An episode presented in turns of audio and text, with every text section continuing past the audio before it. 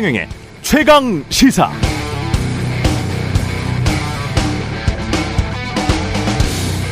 네, 우크라이나 전쟁 종식을 위해서 러시아와 담판을 짓자 자유민주 수호국인 미국의 민주당 의원 30명이 자국의 대통령에게 우크라이나 전쟁 해결을 촉구하는 서한을 보냈다가 다시 철회해버린 이 의미는 뭘까요?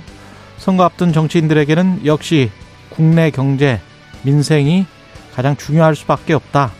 그래서 이렇게 우왕좌왕 하는 게 아닌가 그런 생각을 합니다. 우리도 마찬가지인 것 같습니다.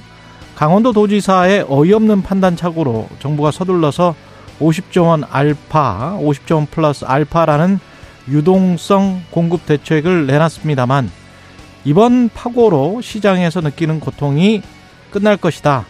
그렇게 예상하는 전문가들은 찾아보기 힘듭니다. 내년 상반기까지 채권 만기 도래하는 그런 회사채는 이 돈으로 어떻게 막아준다고 하더라도 언제까지 얼마나 공급할 거냐 이 문제가 가장 골칫거리입니다. 집권 여당의 정책위 의장은 어제 최강 시사에서 50조 말고 알파에 주목하라. 그러니까 계속 공급할 수 있다.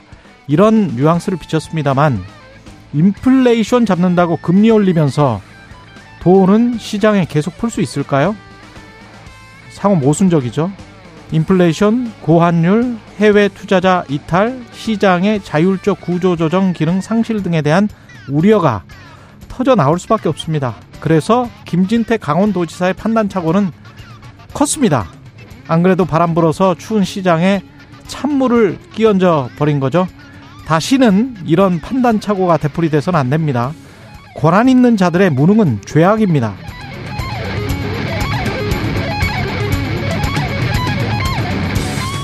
네, 안녕하십니까. 10월 26일 수요일 세상에 이익이 되는 방송 최경련의 최강시사 출발합니다. 저는 KBS 최경련 기자고요. 최경련의 최강시사 유튜브에 검색하시면 실시간 방송 보실 수 있습니다. 문자 자면은 짧은 문자 50원, 긴 문자 100원이 드는 샵9730 또는 유튜브 무료 콩 어플 많은 이용 부탁드리고요. 오늘 최강시사 윤석열 대통령 시정연설 했었는데요. 여야 의원 만나보겠습니다. 최근 곳곳에 스며든 마약과 관련해서도 좀 알아보고요. 뉴스 일대기 준비되어 있습니다.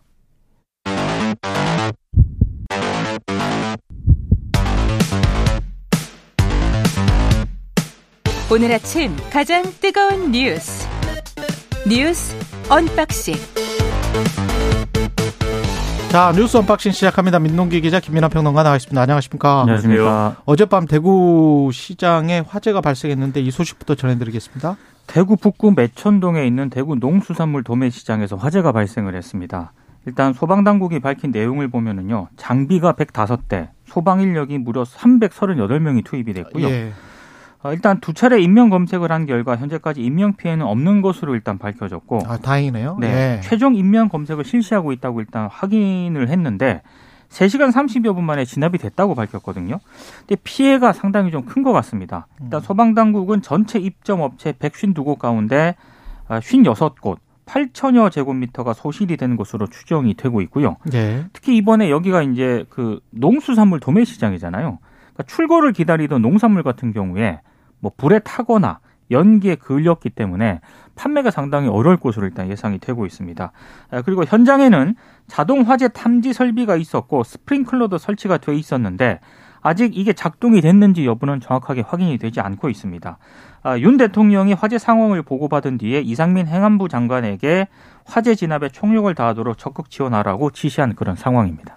그 여기가 이제 언론 보도를 보니까 한강 이남 최대 이 농산물 도매 시장입니다. 맞습니다. 아, 그렇군요. 네. 그렇죠. 거래액이 뭐 1조 원까지 된다 이제 이렇게 얘기를 하는데 예. 그렇기 때문에 피해 액수가 상당하겠죠. 그렇죠. 그리고 이게 화재 원인은 뭐 좀 이제 조사가 진행이 돼봐야지 확인이 가능하겠습니다만 시장 이런 농산물 도매 시장의 구조상 예를 들면 점포와 점포 간에 이제 비닐막이나 이런 걸로 구분을 한다든지 이런 좀 가연성 물질이나 이런 것들이 좀 상당히 있었기 때문에 화재 피해가 더 커진 상황이 있거든요. 그래서 이런 것들에 대해서 이 피해 보신 이제 어 이 상인들에 상인들. 대한 어떤 지원이라든가 이런 것들이 빨리 이루어져야 되겠지만 또 여기에 더해서 이런 종류의 이제 시장, 도매 시장이라든가 이런 곳의 안전 점검이나 이런 것들이 좀 전반적으로 이루어져야 되는 상황 아닌가. 안 그래도 겨울인데 이제 그러니까요. 네. 그런 좀 우려가 들고 인명 피해가 없었다는 건 정말 큰 다행이라고 예. 생각을 합니다. 늘 화재 위험에 노출돼 있으니까요. 시장 같은 곳에서는 특히 뭐 이렇게 경복이나 이런 거를 꺼놓고 그러는 시장들도 있더라고요. 음. 귀찮아서. 그래서 혹시 그런 것들은 늘 켜놓고 대비를 해야 될 것 같습니다. 대통령의 시정연설 반쪽짜리 시정연설이었습니다. 어제 취임 뒤 첫 국회 본 예산 시정 연설을 했는데요. 민주당 의원 전원이 불참한 가운데 반쪽짜리로 진행이 됐습니다. 일단 숫자 같은 거 언론들이 굉장히 좋아하잖아요. 예. 총 18분 28초 연설을 했다고 하고요. 긴 겁니까? 짧은 겁니까? 짧은 겁니다. 역대 예. 최단 연설이다라고 평가를 아, 합니다. 그렇군요. 국민의힘 예. 의원들은 19차례 박수를 보냈습니다. 아, 근데 어제 시정 연설에서 특징적인 것은 협력이란 단어가 두 번, 협조가 한 번 언급이 됐습니다. 취임 직후인 지난 5월에 이뤄진 추경 예산안 시정 연설에서 윤 대통령이 의회주의라는 단어를 네 차례 언급을 했고 예. 협력을 다섯 차례 언급을 했거든요. 그럼 아홉 번이네요. 그렇습니다. 굉장히 다른 어떤 기조가 읽혀지는 그런 대목이고요. 예. 아, 그래서 언론들의 해석은 아, 지금 여야 대치 국면 이거를 타개할 의지가 별로 없는 것 아니냐 이런 평가를 내리고 있습니다. my way. 그렇습니다. 음. 그래서 윤 대통령이 어제 시정연설에서 강조했던 거는요. 그 법정 기한 내 12월 2일까지 예산안 통과를 촉구를 했고요. 그리고 재정 건전화를 추진하면서도 서민과 사회적 약자를 더욱 두텁게 지원하는 약자 복지를 추구하고 있다. 이런 점을 또 언급을 했습니다. 그러면서 그동안 정치적 목적이 앞선 방만한 재정 운용으로 재정 수지 적자가 빠르게 확대됐다. 이렇게 또 지적을 했는데 이건 문재인 정부의 확 장 재정 기조를 좀 비판한 것으로 해석이 되고 있습니다. 그러면서 내년도 총 지출 규모가 639조 원이다. 이건 2010년 이후에 처음으로 전년 대비 예산을 축소 편성한 것이라는 점을 강조를 했는데요. 그러면서 정부 예산안의 3대 키워드로는 건전재정, 약자복지, 뭐 미래준비 이런 것들을 꼽았습니다. 저는 이제 정책적으로 지금 이제 예산 규모를 축소하고 그다음에 건전 재정을 추구하는 것 자체는 뭐 이거는 정책적인 이제 논쟁 대상이고 있을 수 있는 판단이라고 생각을 하는데 근데 저는 대통령의 시정 연설에 이전 정부의 어떤 재정 정책에 대해서 정치적인 이유, 정치적인 목적을 앞세운 방만 재정이다라고 표현한 거는 적절치 않은 것 같아요. 왜냐하면 방만 재정이라고 평가할 수 있을지는 모르겠는데 이게 뭐 확장 재정이다라는 어떤 정책적 기조도 있었던 거긴 하지만 또 코로나19에 대응하면서 이 재정이 계속해서 이제 투입이 됐던 그런 전례도 있는 것이지 않습니까? 그렇죠. 이전 상황을 돌이켜 보면은 그런 것들을 종합적으로 평가를 해야 되고 그 기반에서 사실 어 올해 올해 제출하는 예산안에 어 그러한 상황들이 다 반영이 돼야 되는 건데 근데 그런 맥락을 다 잘라서 이전 정부에서 재정 지출한 건 다 정치적인 목적이 앞세운 것이다라고 얘기를 하면 사실 그런 반론도 있을 것 같거든요. 윤석열 정부는 다 정치적인 이유로 법인세 인하를 하려고 있다. 그렇죠. 그런 그런 이렇게 거는 반론할 수 있겠죠. 네, 정치적 판단이 전혀 없는 거냐, 뭐 음. 이런 반론도 있을 수 있고. 정치적 이유가 다 있겠죠. 왜냐하면 각자의 이념이나 지금 저 정책 방향이 다르니까. 그렇죠. 예. 근데 그런 것에서 이제 단지 그런 원론적인 이 정책적 판단 그리고 그 배경에 있는 뭐 정치 철학이 작용했다 이런 표현이 아니고 이거는 일종의 불순한 의도를 전제하는 거 아닙니까? 예를 들면 그렇죠. 선거 목적에 예. 또는 뭐 어떤 주고받기식의 근데 그런 인식이 이 시정연설에 들어가서는 과연 이게 긍정적인 정치적 역할을 할 수 있겠는가? 저는 이 대목은 상당히 좀 우려가 됩니다. 그리고 이게 내년 총 지출 규모가 639조 원이라고 언급을 하지 않았습니까? 예. 근데 추경을 안 한다는 보장이 또 없잖아요. 그리고 지금 빠진 거를 저는 좀 보고 있는데 네. 가장 지금 5월 취임 이후에 강조했던 거는 한미 동맹이고 새롭게 만들어진 워딩은 경제안보 동맹이었거든요. 근데 그것과 관련해서 뭐 IRA 전기차랄지 뭐 이런 것 그 선상에서 사실은 뉴욕에 48조 회담이 있었던 것이고 그 이후에 어떤 이땡땡 바이든 날리면 그렇죠. 논란이 있었던 거 아닙니까? 그런 것들이 싹 빠져버린 것, 그 다음에 법인세 인하랄지 세수 부분, 그래서 법인세 인하를 통한 경제 성장 이거를 강조를 했잖아요. 근데 네. 최근 영국에서 이제 총리가 그것 때문에 바뀌어 버렸지 않습니까? 그렇죠. 44일 만에. 그런 것들 전반적으로 어, 생각을 해보면 그 이전에 가지고 갔던 레토릭과 지금의 레토릭이 완전히 상반돼 있다. 그런데 안에 지금은 약자를 지금 계속 강조를 하는 거니까요. 네. 근데 안에 가지고 있는 기조는 분명히 법인세 인하랄지 경제 성장이랄지 그럴 거란 말이죠. 그렇죠. 지금 정부의 철학이나 이런 것들을 보면 그러면 앞으로의 세수랄지 이런 거는 어떻게 감당을 할까?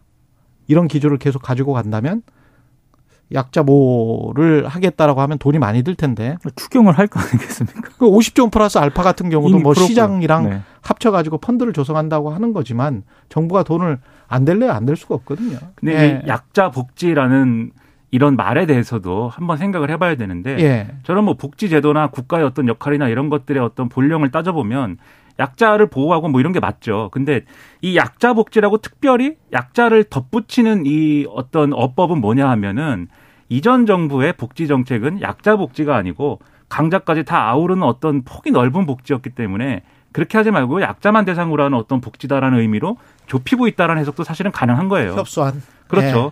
근데 이제 뭐 그것도 정책적인 배경일 수 있겠지만 그래서 그걸 통해서 뭐 약자를 더 두텁게 보호하는 그런 것들을 펼치면서 그러면서 전체적인 재정 재정이나 이런 것들을 줄이는 것도 하나의 정책일 수 있겠지만 그렇죠. 그런 것들이 네. 또잘 작동하기 위해서라도 지금 사실 이 최경 기자님 지적한 것처럼 아예 그러면 그걸 위해서는 세수 확보가 필요가 없는 거냐 또 그런 건 아니지 않습니까? 아니죠. 네. 그래서 이 세수 확보의 어떤 방향이나 이런 것들을 앞으로의 경제 성장이나 사실은 원래 이제 정부가 그 세수 추계할 때 보면은 앞으로 예를 들면 경제가 성장을 해가지고 여기서 이제 법인세를 인하한 효과가 어 우린 잘 이해가 안 되지만 어쨌든 법인세 인하하면은 더 큰 어떤 이익으로 돌아온다라는 것까지 합쳐져 가지고 그게 어떤 세수 확보에 도움이 된다라는 논리로 사실은 그동안 예산안을 설명을 많이 해왔는데 과연 그런 것들이 가능할지에 대해서는 예산안에 의문이 있거든요. 그래서 국회 논의 과정에서 이런 것들이 제대로 지적이 되고 좀 부족한 부분들은 채우고 그리고 이 예산안에서 바람직한 부분이 있으면은 그건 또 잘 살릴 수 있는 그런 논의를 국회가 해야 될 텐데 뭐 민주당은 뭐 시정연설 들어가지도 않고 이래가지고 그 논의가 잘 될지가 상당히 좀 우려가 되네요. 그리고 대통령실의 김은혜 홍보수석이 이 땡땡이 한국의 국회와 국회의원들을 가리키는 거라고 말을 했으면 그것과 관련해서는 명확한 해명이나 사과가 있어야 되는 거 아니에요?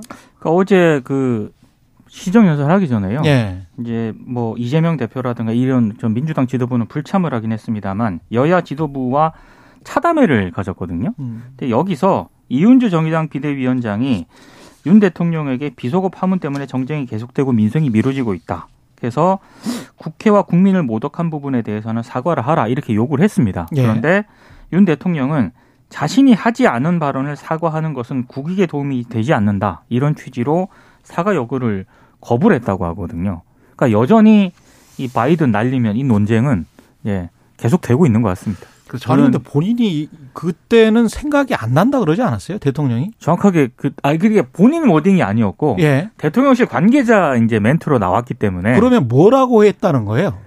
그건 정확히 그것도 얘기를 지금 모르는 네, 거잖아요. 아무도 하지 않고 예. 그리고 지금 민 기자님 말씀하신 그 정의당의 사과 요구에 대해서 그렇게 반응했다라고 하는 것도 주호영 원내대표가 전한 겁니다. 그렇습니다. 그래요? 이거 전원입니다. 이것도 그러니까 사실 전원이군요. 네. 대통령의 이 발언 논란에 대한 직접적인 얘기는 우리 국민들도 그렇고 언론도 그렇고 들어본 바가 없어요 지금. 음. 근데 저는 어 이렇든 저렇든 간에 어쨌든 당시에 홍보석이 그렇게 해명을 했고 한국의 의회 특히 야당을 지목해서 이제 한 발언처럼 해명을 했고 그런 논란이 있었으면 저는 모처럼 어쨌든 대통령이 국회를 찾는다라는 건 좋은 기회 아닙니까? 예. 이 좋은 기회를 활용해서 대통령이 유감의 뜻을 밝히고 앞으로 이제 국회가 많이 도와줘야 되기 때문에 내가 이 정도까지 좀 태도를 바꿔서 어 좀 포용할 수 있도록 하겠습니다라는 태도를 분명히 보여줬으면 국민들이 볼 때도 얼마나 안심이 되고 언론들 평가가 저는 굉장히 좋았을 거라고 보거든요. 굉장히 좋았죠. 기회의 장일 수 있었고 그렇습니다. 굉장히 좀 늦었는데 지금이라도 근데 딱 이 자리에서 했으면 아주 좋았죠. 그렇죠. 네. 민주당은 뭐 시정연설에 어쨌든 무슨 이유로든 간에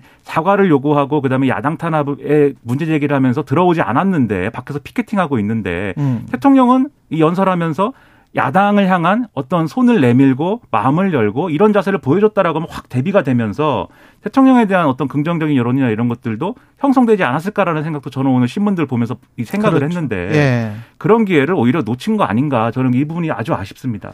그리고 김영 민주연구원 부원장에 관한 지금 수사는 계속되고 있는데 지- 진술 거부를 하고 있는 것 같습니다. 네, 김용 부원장을 사흘째 검찰이 불러서 조사를 했는데요.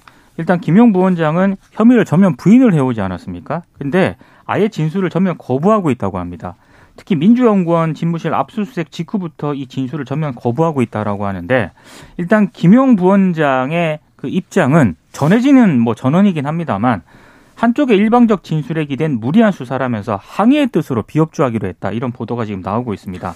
박찬대 검- 의원한테 좀 자세히 물어봐야 되겠네요. 그렇습니다. 예. 검찰은 현금을 마련한 남욱 변호사 그리고 이걸 전달한 정민영 변호사와 유동규 전 본부장의 진술까지는 확보를 한 상태인데 여기까지거든요. 지금 검찰은. 예. 그래서 김용 부원장이 돈을 받지 않았다고 부인하다가 이제 진술을 거부하고 있기 때문에 남은 구속 기간 동안에 이 부분을 아마 좀 이제 수사를 초점을 맞출 것으로 보이고요. 어 그래서인지 모르겠습니다만 김만배 씨를 최근에 수차례 불러서 조사한 것으로 확인이 됐습니다. 남욱 변호사와 공모를 했는지 아니면 다른 돈을 전달했는지 등을 물었는데 일단 김만배 씨는 그런 사실이 없다고 검찰에서 진술했다라고 하고요. 그리고 지금 검찰이 김용 부원장 부부가 서울 목동 아파트를 샀다가 이걸 되팔고 여의도 아파트를 산 과정도 지금 확인을 하고 있는데 예. 이게 뭐 언론 보도를 통해서도 여러 가지 또 보도가 되기도 했거든요. 근데 민주당 쪽에서는 대기업에 근무하는 김 부원장의 배우자가 수입과 대출을 합쳐서 계좌이체로 아파트 대금을 지급을 했다. 현금을 쓰는 사실이 없다. 이렇게 반박을 하고 있습니다. 지금 이제 김용 부원장과 관련돼서는 지금 말씀 주셨지만은 유동규 전 본부장까지 전달된 자금 흐름이라든가 이런 것들은 본인들도 인정하고 증거도 갖춰져 있고 상당히 좀 탄탄한 것 같아요. 근데 이제 유동규 전 본부장이 김용 부원장한테 돈을 줬느냐 요게 이제 좀이 유동규 전 본부장 진술 이외엔 지금 없는 상태다라고 보이는데 다만 이제 간접적인 진술들은 이제 확보가 돼 있는 걸로 보입니다. 예를 들면 돈 전달한 당사자 중 한 명인 정민용 변호사가 이 돈을 전달한 어떤 장소로 보이는 유원홀딩스에서 김용 부 원장 봤다라고 진술을 하는 건데 음. 그럼 김용 부 원장은 간 건 맞다. 간 건 맞는데 왜냐하면 모르는 사이도 아니고 유동규 전 본부장하고 간 건 맞는데 돈을 전달하고 이런 적은 없다라고 이제 반응을 하고 있는 거거든요. 그러니까 정민용이 어, 유동규에게 돈을 전달한 거예요. 정민영 변호사가 유동규 본부장이랑 동업을 하기 위해서 꾸린 게 이제 유원홀딩스잖아요. 그렇죠. 그렇죠. 그렇죠. 그래서 남욱 변호사 측에서 정민영 변호사에게 돈을 전달하고 음. 정민영 변호사는 그것을 유동규 전 본부장에게 전달했다라고 얘기를 하는데 유동규는 또 김용에게 전달했다라고 이야기를 하는 것이고. 그렇습니다. 예. 정민영 변호사는 근데 근데 그때는 유동규와 김용만 있는 거예요. 지금 검찰의 진술에는.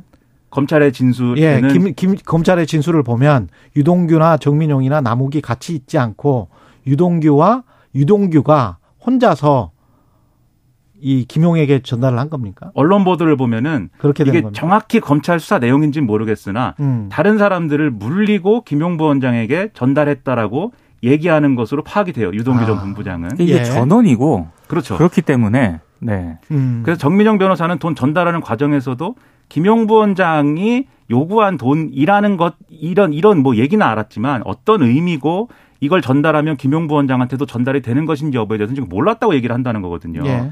그러니까 아직까지도 김용 부 원장한테 가는 간 돈이 실, 이 실제로 이제 유동규 전 본부장이 전달한 것인지는 언론 보도를 통해서는 아직까지는 그 진술 이외에는 확인할 수가 없는데 음. 다만 검찰에서는 증거 물증이 있다라고 지금 언론에 주장을 하고 있습니다. 예. 그 물증이 뭔지는 뭐 수사 상황이 지나봐야 알것 구체적으로 같고요. 그 네. 증거가 좀 나오면 더 계속 전해드리겠습니다. 예, 윤석열 대통령이 박정희 예, 전 대통령 묘소를 참배했네요. 25일에 이제 박정희 전 대통령 묘소를 참배했는데요. 일단 참배는 뭐 헌화, 분양, 묵념 순으로 진행이 됐다라고 하고요. 국민의힘 지도부, 뭐 정진석 비대위원장이라든가 조영 원내대표, 성일종 정책위 의장 등이 또 참석을 했다고 합니다. 아, 일단 참석한 것 자체가 좀 이례적이라는 게 언론들의 평가인데 에, 일단 대구 지역을 비롯한 이른바 보수층 민심을 재결집하기 위해서 좀 참배를 한 것 아니냐 이런 해석도 나오고 있습니다. 아, 특히 윤 대통령 같은 경우에는 대선 주자 시절이던 지난해 12월 10, 이 10월 26일에도 이 묘역을 찾은 적이 있었거든요. 예. 그래서 뭐 갑작스럽게 방문한 이유가 뭘까? 어, 최근 지지율 뭐 이런 정체 현상이라든가 지지층 결집용 뭐 이런 해석들을 내놓고 있습니다. 근데 이게 여러모로 좀 논란의 소지가 될 부분이죠. 왜냐하면은 박정희 전 대통령에 대한 뭐 여러 논란이나 이런 걸 다 떠나서 전직 대통령의 서거일에 참배를 하는데 이제 이, 이 박정희 전 대통령의 이제 사망은 어쨌든 정치적 맥락이 있는 사망인데다가 그리고 이렇게 참배를 하려면 다른 전직 대통령의 서거일에도 사실은 참배를 해야 그것이 이제 좀 국민들이 볼 때는 아 전직 대통령에 대한 예우구나 이렇게 판단이 될 거 아니겠습니까? 예. 근데 뭐 이유가 뭐든 그게 어떤 이유든 간에 전직 대통령 예를 들면 김대중 전 대통령 서거일 8월 18일이었는데 갈 거냐? 뭐 아니죠 이제 그런 것들이 이루어지지 어쨌든 간에 이루어지지 않은 상황에서 이제 이 일정만 선택적으로 참배했다라는 논란이 있을 수가 있어요. 그러면 그렇죠. 결과적으로는 정치적으로 박정희 전 대통령의 어떤 정치적 어떤 유산만 좀 이렇게 편애하는 거 아니냐 뭐 이렇게 될 수 있는 거여서 음. 다른 전직 대통령들에 대한 서거일에도 앞으로 참배를 하는 것인지 대통령이 보여줘야 되는 그런 상황이라고 생각합니다. 예, 여기까지 뉴스 unboxing 민동기 기자 김민아 평론가였습니다. 고맙습니다. 고맙습니다. KBS 1라디오 최경영의 최강시사 듣고 계신 지금 시각 7시 40분으로 향하고 있습니다. 오늘 하루 이슈의 중심 당신의 아침을 책임지는 직격 인터뷰. 여러분은 지금 KBS 1라디오 최경영의 최강 시사와 함께하고 계십니다. 네, 어제 윤석열 대통령이 국회에서 내년도 예산안 설명하는 시정연설이 있었습니다. 더불어민주당은 시정연설에 불참했고요. 야당에선 아, 여당에선 어떻게 보고 있는지, 예, 국민의힘 김행 비대위원 연결돼 있습니다. 안녕하세요. 네, 안녕하십니까. 예, 처음 뵙겠습니다. 예. 네. 위원님 어제 뭐 시정연설 들으셨을 거고요. 근데 네네. 이제 야당 의원들, 민주당 의원들이 입장조차 하지 않았던 것, 이것은 어떻게 생각하십니까? 그게 우리 헌정사에 없었던 일 아닙니까? 사실 박근혜 전 대통령 때부터 매년 대통령께서 그 시정 연설을 했습니다. 국민들이 혹시 시정 연설에 대해서 제가 조금 보충 설명을 하자면 예.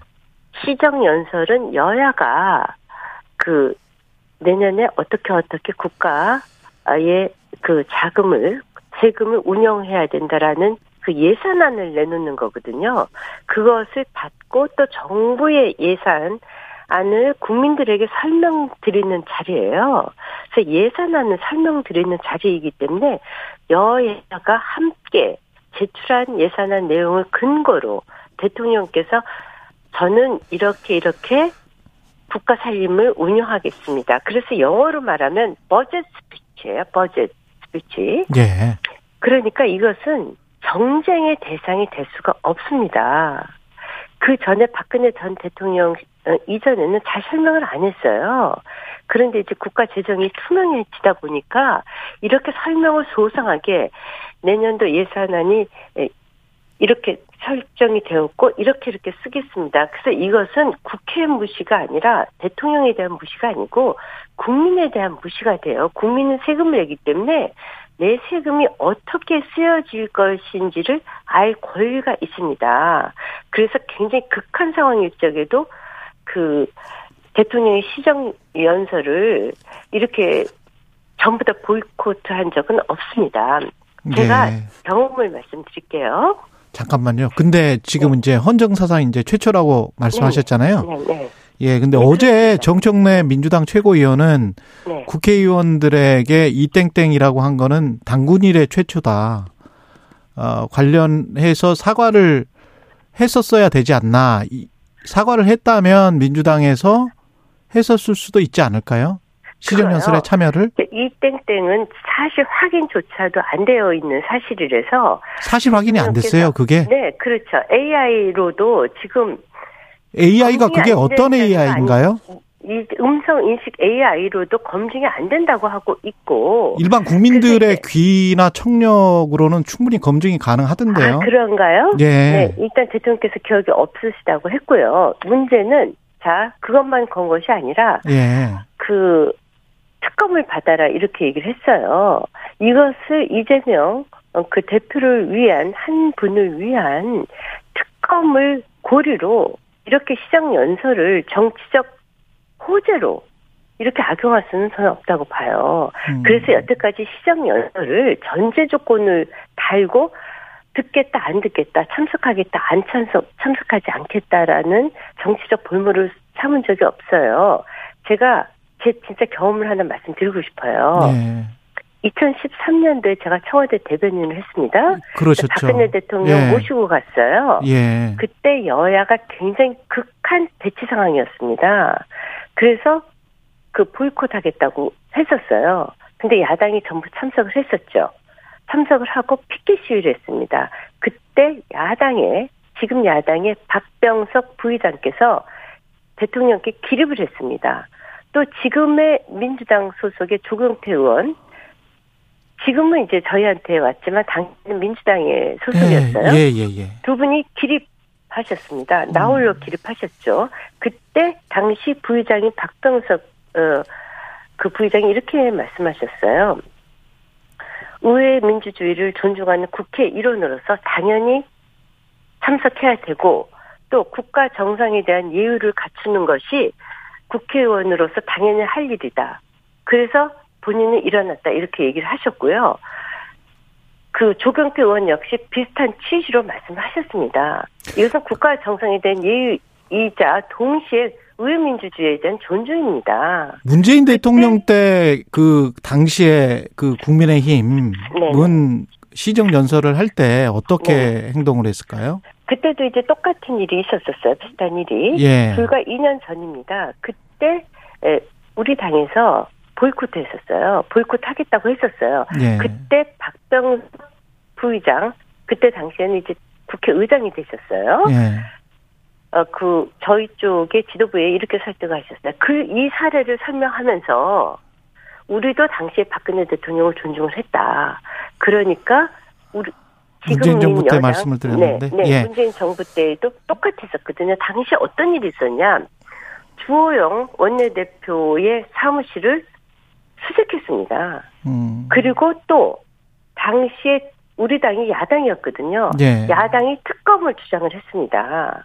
상황이 그러니까- 비슷하네요. 예. 네, 상황이 똑같아요. 음. 수색도 당했고 저희도 특검을 요구하면서 불참하겠다고 했어요. 예. 그랬더니 박병석 이제 의장이 되신 다음에 내가 부의장일 때 박근혜 대통령 때 참석을 다 설득하고 그래서 참석을 했고 기립까지 했고 어. 이렇게 해서 국가 정상에 대한 충분한 예의를 표했다. 그러니까 동일하게 달라. 그래서 우리 당에서도 전부 다 참석을 하고 그리고 동일하게 그 그것에 수긍을 했습니다. 예, 알겠습니다. 비대위원님. 네. 그러니까 네. 이제 최소한 야당은 참석을 했었어야 됐다. 그게 이제 그럼요. 대통령에 대한 애우에 맞는다. 그 이런 국민에 말 대한 국민에 대해 그것이 국민에 대한 애우다 이런 말씀이시고요. 네, 네, 네. 그 시정연설 내용 있거든요. 예, 예. 제-. 제가 56분 네, 네, 죄송합니다. 예, 예. 안에 끝내야 돼서 네, 시정연설 네. 이제 내용을 좀 소개를 좀 해 주시고 네, 네. 예. 시정연설을 이제 크게 보면 예. 그 우리 정부가 그 천조의 그 국가부채를 받았습니다. 근데 지금 전 세계적으로 잘 아시다시피 고물가, 고환율, 고금리로 어, 외생적 변수가 상당히 어려워요. 예. 그래서 특히 자금 시장이 경색이 되어 있고 전 세계가 허리띠를 졸라매고 있거든요. 그렇지 않으면 인플레이션을 잡을 수가 없어요. 그래서 이번에 제일 큰 의미는 건전 재정을 하겠다라는 것이 저는 가장 큰 의미로 보여지고요. 어, 이럴 때 그러니까 사실은 이제 2010년 이후에 처음으로 국가 재정이 축소 편성됐습니다. 639조 원으로요. 예. 그리고 이렇게 되면 동시에 그 취약계층이 반드시 생기게 마련이거든요. 그렇죠. 그래서 약자에 대한 보호, 자영업자라든가 취약계층, 사회적 약자에 대한 보호를 위한 그 약자 재정을 별도로 편성했다.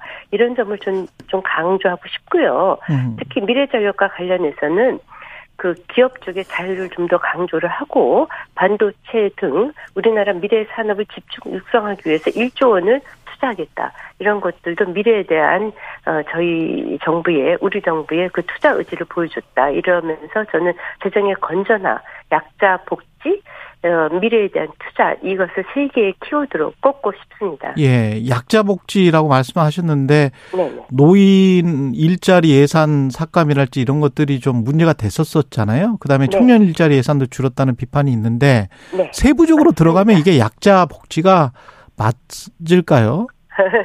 그거는 상당히 아마 저는 실감하실 분들도 있을 것 같은데요. 네. 그것이 문재인 정권에서 방만 재정으로 소위 말한 포퓰리즘 정책으로 뽑히는 대표적인 거거든요. 그래서 노인분들에 대한 다른 쪽의 복지는 더 늘리되 저희가 이미 지적을 받았든 그러니까는 그냥 아주 뭐 별 의미 없는 일을 주면서도 돈을 뿌리는 식의 포퓰리즘과 관련된 것으로 다 분석이 된 그런 쪽의 재정은 사실은 줄였습니다. 재정이 전체적으로 줄었거든요. 그래서 약자 복지를 좀 더 현실적이고 실효적으로 그리고 직접적으로 어, 이해 당사자들 해당자들에게 복 지 직, 어, 그 예산이 집중적으로 지원될 수 있도록 재편을 한 것이지 특정 항목을 놓고 왜 줄였냐 왜 없앴냐 이런 식으로 얘기를 하시면 그것은 과단한 그 과도한 정치 정쟁이라고 저는 보고 있습니다. 한 가지만 더 들어가 볼게요. 네. 왜냐하면 지금 말씀하시는 게 사실은 지금 돈이 좀 있는 네. 노인들과 매칭 펀드를 시켜서 그분들이 이제 창업할 때나 이런 거를 도와주는 그런 건데 네. 사실은 시장에서 노인 65세 이상의 노인이 취업을 하거나 창업을 하기는 거의 힘들기 때문에 네네. 그런 노인분들에 관한 그러면 재정 지원이나 이런 거는 그 확 줄어든 거는 사실이지 않습니까? 전체적으로 줄어들, 줄어드는 건 맞고요. 그렇죠. 예. 그 노인, 그건 맞습니다. 예. 근데 노인과 관련된 그 지원을요. 예. 그 사실상 그한 지점만 보면 그래요. 예. 그런데 그거가 아닌 실질적으로 노인들한테 갈 수 있는 다른 식의 항목으로 재정이 확충이 되었고요. 지금 민주당에서 소위 음. 입법 시대 입법해서 그뭐 기초연금을 고치자 이렇게 얘기를 하고 있어요. 예, 예. 어, 그 점은 잘 아시다시피 65세 이상 노인들한테 무조건 40만 원씩 주자. 어, 부부일 경우에 80만 원씩 주자 이런 식으로 주장을 하고 있거든요. 예. 그것은 이번 그이 제 예산 국회에서 논의가 되겠지만 음. 그렇게 되면 국민연금 체제가 무너지게 됩니다. 예. 무조건 65세가 넘고 노인들에겐 부부가 있을 경우에 80만 원씩 준다. 예.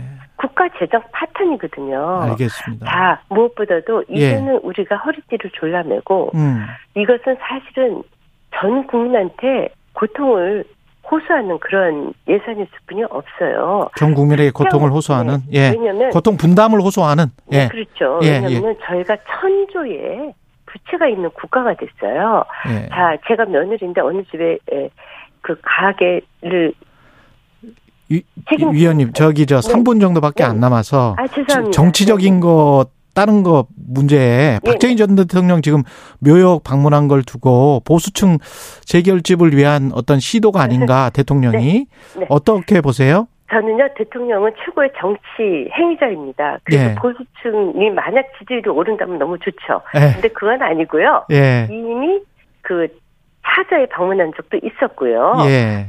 특별히 대통령께서 박정희 전 대통령의 혁명 정신을 굉장히 존중한다. 이런 음. 말씀도 수차례 하셨고요. 예. 그래서 지난 대선 과정 중에서도 예. 그두 차례나 이미 그 방문을 하신 적이 있어요. 예. 그래서 이것에 그런 식으로 어 그 보수층 결집 이런 식으로 폄하하는 건 아니고요. 예. 어, 박정희 전 대통령께서 우리 국가에 저는 굉장히 긍정적인 영향도 많이 미쳤다고 보고요. 그럼요. 그런 예. 긍정적인 부분을 예. 어, 지금 윤석열 대통령께서 존중하신다 이렇게 전 보고 있습니다.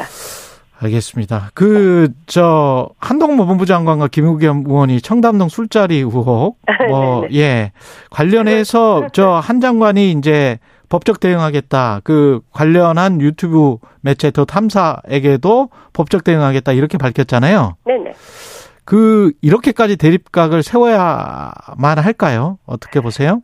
근데 이게 한두 번이 아니거든요. 한두 번이 아니다. 네, 왜냐면 예. 너무 거짓말이 많고 예컨대 그 지난 대선 과정 중에서는 김건희 여사가 르꼬르비지에 전시할 때 음. 소모, 소가죽을 벗긴 무속인이 축사를 했다 이렇게 얘기를 하- 하셨어요. 음. 그런데 그 풀 동영상이 공개됐거든요. 예. 많은 언론에. 근데 그 분이 축사하신 적이 없어요. 이렇게까지 계속해서 허탕질을 하면서도 자꾸 국회를 음. 그 정쟁의 장으로 쓰는 것, 그것도 팩트가 있으면 모르는데요. 예. 저는 한겨레 기자 출신이 왜 이랬는지 모르겠고요. 제가 꼭 하나 짚고 싶은 것은요. 예. 당시에 첼리스트라는 여성은 데이트 폭력까지 호소하고 있어요. 그 여성의 술 먹으면서 한 얘기가 여성의 동의 없이 그냥 국감 현장에서 흘러나왔어요. 음. 그 여성의 미래는 누가 책임집니까? 그 여성은 지금 인스타그램이고 페이스북이 집중 공격을 받고 있어요. 그 알겠습니다. 남성은 데이트 폭력을 행한 건데요. 그 여성의 인권에 대해서는 헌법기관인 국회의원이 아무런 책임이 없습니까? 예. 저는 알겠습니다. 그것도 묻고 싶어요. 예, 여기까지 예 네. 하겠습니다. 고맙습니다. 네, 고맙습니다. 예, 네. 김행 국민의힘 비대위원이었습니다.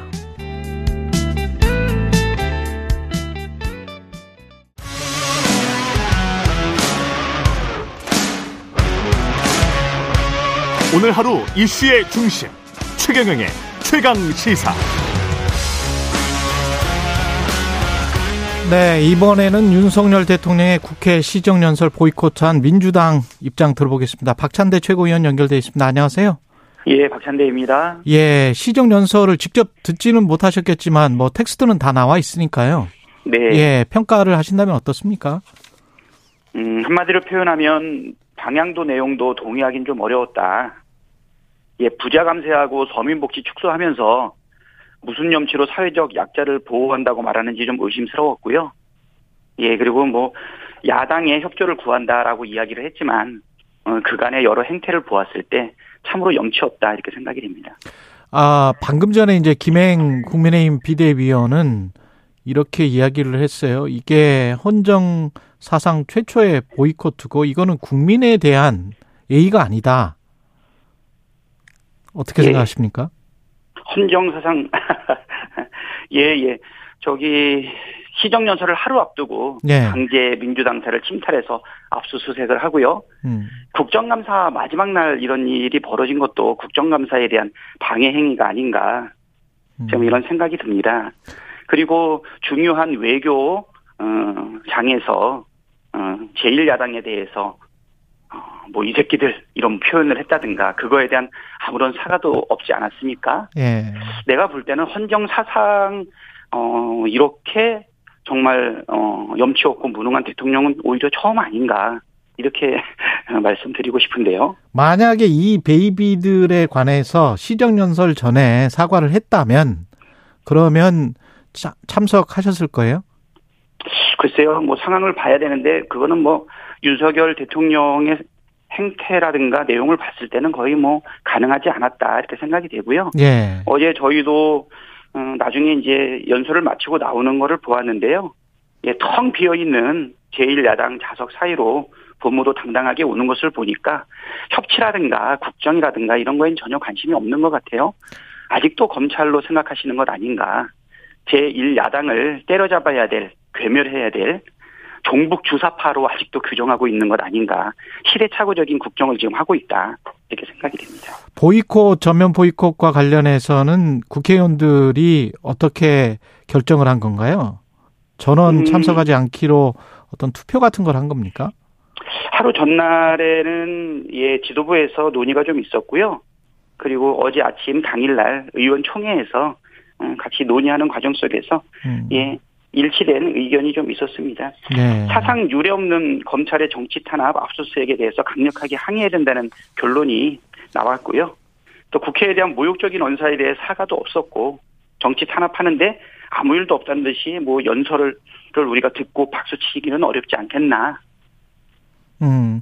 예. 이게 지금 종북 주사파랄지 뭐 김일성 주의자 그 이후에 어 박정희 전 대통령 묘소 참배 뭐 이런 것들이 보수층 범보수층 결집을 위한 어떤 어 움직임이다 이렇게 생각을 하세요 민주당에서는? 그거보다는 네. 뭐 국정에 대한 아무런 생각이 좀 없- 없는 것이 아닌 것 아닌가. 예. 네, 지금 이런 생각이 들고요. 제가 볼 때는 지금 뭐 외교 참사, 그다음에 경제 무능, 또 막말, 그다음에 안보에 대한 불안감, 어, 그리고 이제 그 무능력한 윤석열 정부에 대한 국정 지지도가 회복할 가능성이 지금 거의 보이지 않지 않습니까? 예, 그러다 보니까는 저쪽을 결집시킨다기 보다는 어, 좀 탄압을 통해 가지고 목적을 달성하려고 음. 하는 것이 아닌가 이렇게 생각이 되고요. 예. 어, 오로지 한 가지 목표, 민주당을 괴멸시키고 문재인 대통령과 이재명 대표에 대한 수사의 소기의 목적만 달성할 수 있다면 모든 과정을 감수하겠다라고 하는 무모하고 저돌적인 어, 생각 아닌가 생각이 됩니다.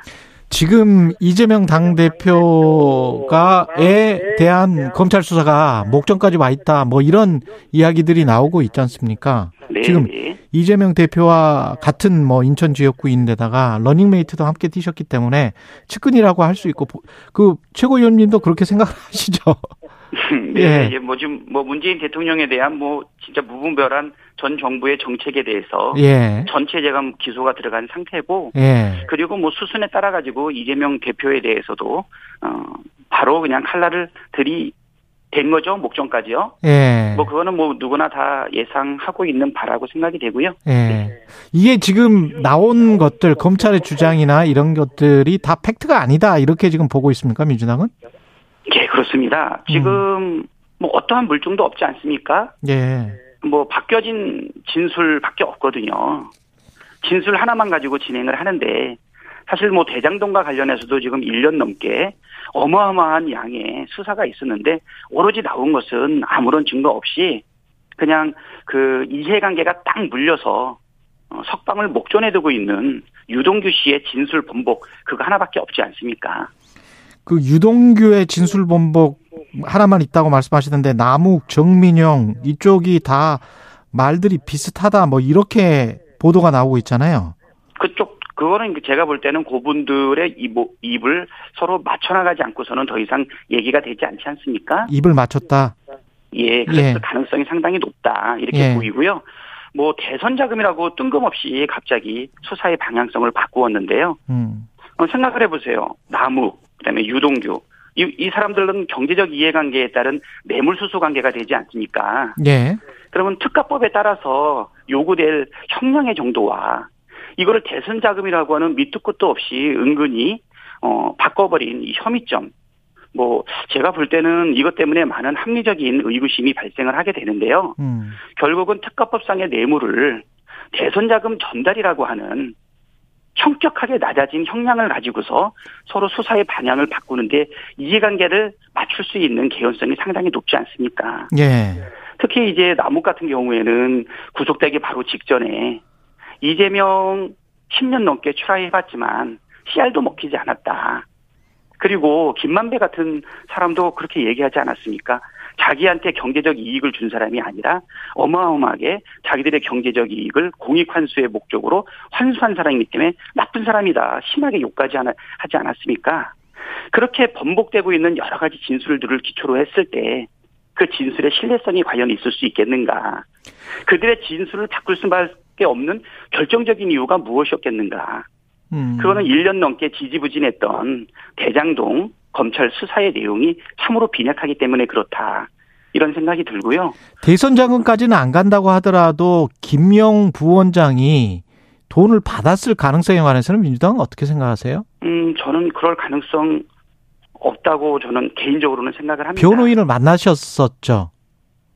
아, 그- 변호인을 통해 가지고 의견을 이- 전달을 받았고 의견을 전달을 받았죠. 네, 근데 네. 김영 부원장의 지금 입장은 좀 자세히 좀 말씀해 주십시오. 어, 뭐 그거는 뭐 어제 말씀드렸던 것처럼 예. 거대한 공작의 한 복판에 있었다. 어. 지금 있는 중이다.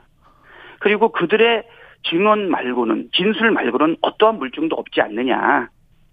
그리고 대선을 목전에 앞두고서 8억을 정치 자금으로 달라고 요구할 상황이 아니기 때문에 그렇게 자기 어리석지 않다. 음. 그리고 당당하게 음, 진실을 밝혀나가겠다 이렇게 얘기했던 것이 김영의 정확한 입장이고요. 예. 어, 김영을 잘 알고 있는 주변 사람들이 보았을 때 지금은 뭐 대선 자금을 조달하기 위한 어떤 역할을 누구한테도 부여할 수 없는 상황이고요. 명확하고 투명한 자금 집행을 통해 가지고서 어, 대선 자금을 모- 모집했다 이런 것은 그냥 카더라 통신을 통한 사실은 정치적인 어, 못된 정치를 지금 검찰이 하고 있는 것 아닌가 이렇게 지금 생각이 됩니다. 지금 어, 최근에 진술 거부를 하고 있는 것 이거는 어떻게 봐야 될까요? 어, 글쎄요, 뭐, 어떤, 검찰에서 조사받는 어떤 내용들도 항상 짜집기 방식으로 해서 불리하게 하기 때문에 방어권 차원에서 방어권 진술을. 안 할 수 있다. 예, 뭐 이렇게 생각합니다. 특검과 관련해서는 지금 저축은행과 관련해서 그러니까 이제 혹시도 어 뭐를 윤석열 그때 당시에 검사 가 관련돼 있을지도 모르는 의혹이 제기됐던 저축은행 빼고 하자. 그거 빼고라도 네. 하자. 이게 지금 민주당 입장입니까? 김 대표님께서 그렇게 제안을 하셨죠. 아, 무슨 얘기냐면, 어, 그쪽에서 혹시, 어, 쫄리는 부분이 있냐. 오히려 그 부분 때문에 만약에 특검을 안 받으려고 하는 거냐. 예, 그렇다라고 하면, 예. 이렇게 편파적이고 그다음에 공작적 냄새가 펄펄 나고 있는 음. 신뢰성을 잃어버린 검찰에 의해서 진행되는 수사보다는 그래도 특검을 진행하는 게 실체적 진실을 밝히는데 훨씬 낫지 않겠냐. 예. 그럼 뭐 김건희 여사와 관련된 부분, 그리고 윤석열과 관련된 부분, 그 이런 거 그러면 빼고 하자. 검찰에만 일방적으로 맡겨놓지 말자. 아마 그런 의사가 아니었나 싶거든요. 아까 그 김, 김용 부원장 관련해서 제가 하나 빼먹었는데 네. 유동규 전 본부장에게 병원 입원 지시했다는 말, 병원 입원하라고 말했다는 거, 이거는 뭐 이종수 뭐 검사장이라는 이름까지 나오고 뭐 이러는데 이거는 어떻게 보세요? 관련자들은 다 글쎄요. 부인하고 있는데. 글쎄 뭐 내용은 제가 사실은 잘 모르고 저도 예. 작년 대선 캠프에 7월 이후에 지금 어, 함께 하고 있지 않습니까? 아, 그렇군요. 예, 예, 그 이전 뭐 십수년 전에 벌어졌던 일들에 대해서 예. 사실은 실체를 하나하나 따져가면서 다투는 것은 뭐 예. 삼자로서는 적절하지 않은 것 같고요. 예. 중요한 것은 뭐냐면 오로지 바뀐 진술 하나밖에 없다. 바뀐 근데 뉴스 그 진술이. 예. 예, 뇌물 특가에서 만약에 정치자금 전달로 바뀌었을 때 그때 정치적 이익 또는 이제 사법적 이익을 얻을 사람들이 누군지 그 분- 음. 너무나 분명하게 지금 어, 보이지 않습니까? 그러니까 모든 국민들이 합리적 의구심을 가지고 있는 상황이다 이렇게 예. 보입니다. 네. 한동훈 법무부 장관이 이게 대장동 특검법을 제안한 것과 관련해서 수사를 받는 당사자가 마치 쇼핑하듯이 수사기관을 선택할 수 있는 나라는 어 없다 민주국가 중에서는 없다 이렇게 이제 반박을 했는데 어떻게 생각하십니까? 글쎄요 한동훈 그분 상당히 저기 영명하신 줄 알고 있는데 본인이 한 말도 기억을 잘 못하시는 것 같아요. 예, 예, 본인도 사실은 뭐 수사 받는 것과 관련해서 변경도 요구했고 수사도 기피했고 아 그때 여러 번 그런 사- 상황들이 있지 않았습니까? 예, 예, 예. 부문 유착 관련 수사 받았을 때도 그랬고요. 예, 예, 예, 오히려 그렇게 말씀하실 자격이 있는지 잘, 잘 모르겠고요. 예, 그 말의 근거는 뭐냐면 어, 편향되어 있고 음. 그다음에 신뢰성이 있다고 전혀 예상되지 않고 있는 검찰 수사와 관련된 부분에 대한 사실 저항이고 그다음에 그거에 대한 반박이거든요. 예. 어, 본인의 행위라든가 내용에 대해서 보시고 말씀을 하셔야 되지 않을까 생각됩니다. 혹시 이 관련해서 검찰 주장이 맞는 것 같은 팩트가 또 나오거나 지금 현재 상황에서 뭐 김혜영 전 의원이랄지는 이미 이제 이재명 당 대표가 물러나야 된다 뭐 이런 주장이 나오고 있는데 어떻게 생각하세요? 그 네, 앞으로? 내부적으로는 절대 그렇지 않고요. 예, 예, 뭐 김혜영 의원 전 의원의 발언도 음, 어, 부산에 계시면서 이 내용과 관련된 실체적 진실을 잘 모르지 않습니까? 음, 예. 그래서 일부 그런 의견들이 있기는 했지만 지금은 민주당 전체가 똘똘 뭉쳐서 야당 탄압, 민주당 전체를 어, 주사파로 몰아붙이면서 협치할 생각이 전혀 없는 그 대통령에 대해서 분명하게 우리가 저항해야 된다. 지금 단일 대우의 목소리가 나오고 있고요. 최근에 긴급 의총을 여러 번 했고, 그 다음에 규탄과 관련된 집회도 우리가 했지만 전혀 지금 다른 의견들이 어, 표출되지 않고 있어요. 예, 지금은 집안에 강도가 들어섰는데 문단속을 잘했는지 안 했는지 다툴 때는 아니지 않습니까? 예, 똘똘 뭉쳐서 어려, 어려움을 이겨내야 된다. 좀 이렇게 생각이 되고요. 예, 어, 지금 뭐 신뢰를 잃어서 그리고 무능해서 음. 떨어지고 있는 국정 지지도 떠받치기 위해서 검찰을 앞세우고 모든 사정 당국을 앞세워서 지금 못된 정치 행위를 하고 있는 여당의 행태에 대해서 적극적으로 저항하고 싸워야 될 때라고 생각이 됩니다. 지금 하고 있는 우리 민주당의 어, 행동보다도 훨씬 더 강한 행동이 요구돼야 된다는 목소리들도 굉장히 많아요. 아, 예. 다양한 목소리가 뭐 민주정당에서 있을 수 있다. 그렇지만 지금은 똘똘 뭉쳐서 행동하고 있을 때다. 이렇게 보셔야 될 것 같습니다. 특검과 관련해서는 지금 조종훈 의원이 키맨이란 말이죠. 근데 이제 민주당에서 전화를 안 줬다. 한번 법안 내용을 검토해 봐야 되겠다. 대장동 특검은 김건희 특검과 좀 다르다. 이렇게 이야기를 했어요. 최강지사에서. 네. 전화를 안 줬다는 거는 전화를 주면은 같이 논의를 해볼 수 있다는 이야기일까요? 뭐 어떻게 음. 해석해야 될까요? 그렇게 생각을 해야 되겠죠. 예. 조정은 예, 의원께서도 예. 어, 지금 특검과 관련해 가지고 정치적 이해관계가 첨예하게 매달려 있기는 하지만 예. 어, 이재명 대표의 말처럼 어, 윤석열 정부 또는 윤석열 대통령이 찜찜해하는 부분이라든가 어, 정치 공방의 한가운데에 있을 것으로 보이는 그런 부분을 음. 다 빼고 필요하다면 대장동과 관련된 이재명 어, 대표와 관련된 부분이라도 보다 공정한 특검의 수사를 기대하자라고 했을 때 그거를 거부할 이유는 없거든요. 예. 어, 지금 조정훈 의원께서 그렇게까지 우리가 양보되어 있는 아, 이재명 대표가 제안했던 그 방법까지 거절할 이유가 저는 없다고 생각이 되어서요. 예. 예, 협의를 통하고 대화를 나누면 예, 동의를 얻어낼 수 있을 거로 그렇게 보입니다. 그럼 전화는 하실 겁니까? 민주당에서. 전화 드려야 되겠죠. 그 역할 제가 필요하다면 제가 해야죠. 아, 예. 그 예, 역할 예. 필요하다면 제가 하겠다. 네, 네. 예, 예. 예 산안과 관련해서는 뭐 시정연설은 그 불참을 했지만 민주당이 예산안 처리는 하긴 해야 될 거 아니에요. 어, 그럼요. 예. 네, 네. 어떻게 이거는 어떻게 꼼꼼하게 보실 예정입니까? 예, 지금 뭐 정치적으로는 우리가 거세게 다투고 있지만 음. 예산이라고 하는 것은 우리 민생과 직접적인 영향을 미치고 있지 않습니까? 예. 예, 그래서 만약에 도둑 맞은 예산이라고 표현하고 있는데 민생과 관련되어 있는 이런 예산들 우리가 좀 살펴야 될 것 같아요. 음. 지금 뭐 사회적 약자를 보호하겠다고 이야기를 하고 있지만은 국공립 어린이집 예산 19% 삭감됐거든요. 예. 어린이집 증개축도 10% 삭감됐고 미수가 선천성 이상화도 43% 삭감되어 있어요. 음. 그다음에 지역화폐 예산도 전액 삭감됐고 뭐 공- 노인 공공 일자리 10% 삭감, 음. 치매 안심센터 사업비 뭐 44% 삭감.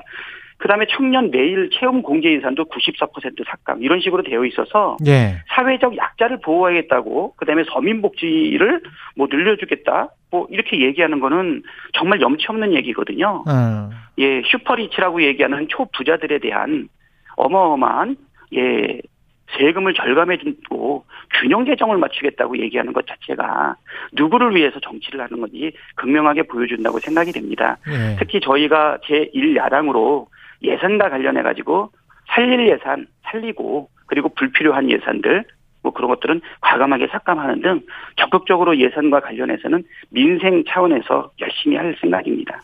지난 주말에 그 촛불 집회 현역 의원들이 좀 참석을 했었잖아요. 김영민 네, 의원, 네. 민영배 의원, 민영배 의원은 지금 민주당은 아니죠. 하여간 예, 예. 예 참석을 했었는데 어떻게 생각을 하세요? 박지원 전 국정원장은 광장에서 무슨 탄핵 이야기나 이런 게 나오더라도 당에서 그런 이야기가 나오면 오히려 역풍이 부니까 어 당은 공식적으로는 그런 이야기를 하지 말아야 된다 이렇게 이제 조언을 하시더라고요. 예, 저는 뭐 다양한 여러 가지 의견이 있을 수 있다고 보거든요. 예. 예, 과반 의석을 가진 제1야당으로서 예. 주어진 책무가 무엇인지 어, 좀 진중하게 판단하고 행동하는 것을 전제로 해야 될 것 같고요. 예. 다만 뭐 원론적으로 말씀을 드리면 어, 지금 윤석열 정권이 무능하고 그다음에 윤석열 정권의 실정에 대해서 비판하고 있는 국민 목소리 굉장히 드높아지고 있는데 지금처럼 귀 기울이지 않고 계속 조작과 탄압으로 일관한다 그러면 국민적 분노가 더욱더 커지지 않겠나 어, 이런 생각이 예. 있어요. 예. 뭐 아까도 말씀드렸듯이 적극적으로 참여하고자 하는 분들도 계시고 음. 좀더 진중하게 지켜보는 사람들도 있고 하는데 어 국민들이 어 목소리 음, 어디를 보여야 될 것인가 그게 참으로 중요한 때라고 생각이 됩니다. 예, 여기까지 듣겠습니다. 민주당 박찬대 최고위원이었습니다. 고맙습니다, 의원님. 예, 감사합니다. 여러분은 지금 KBS 1라디오 최경영의 최강 시사와 함께하고 계십니다.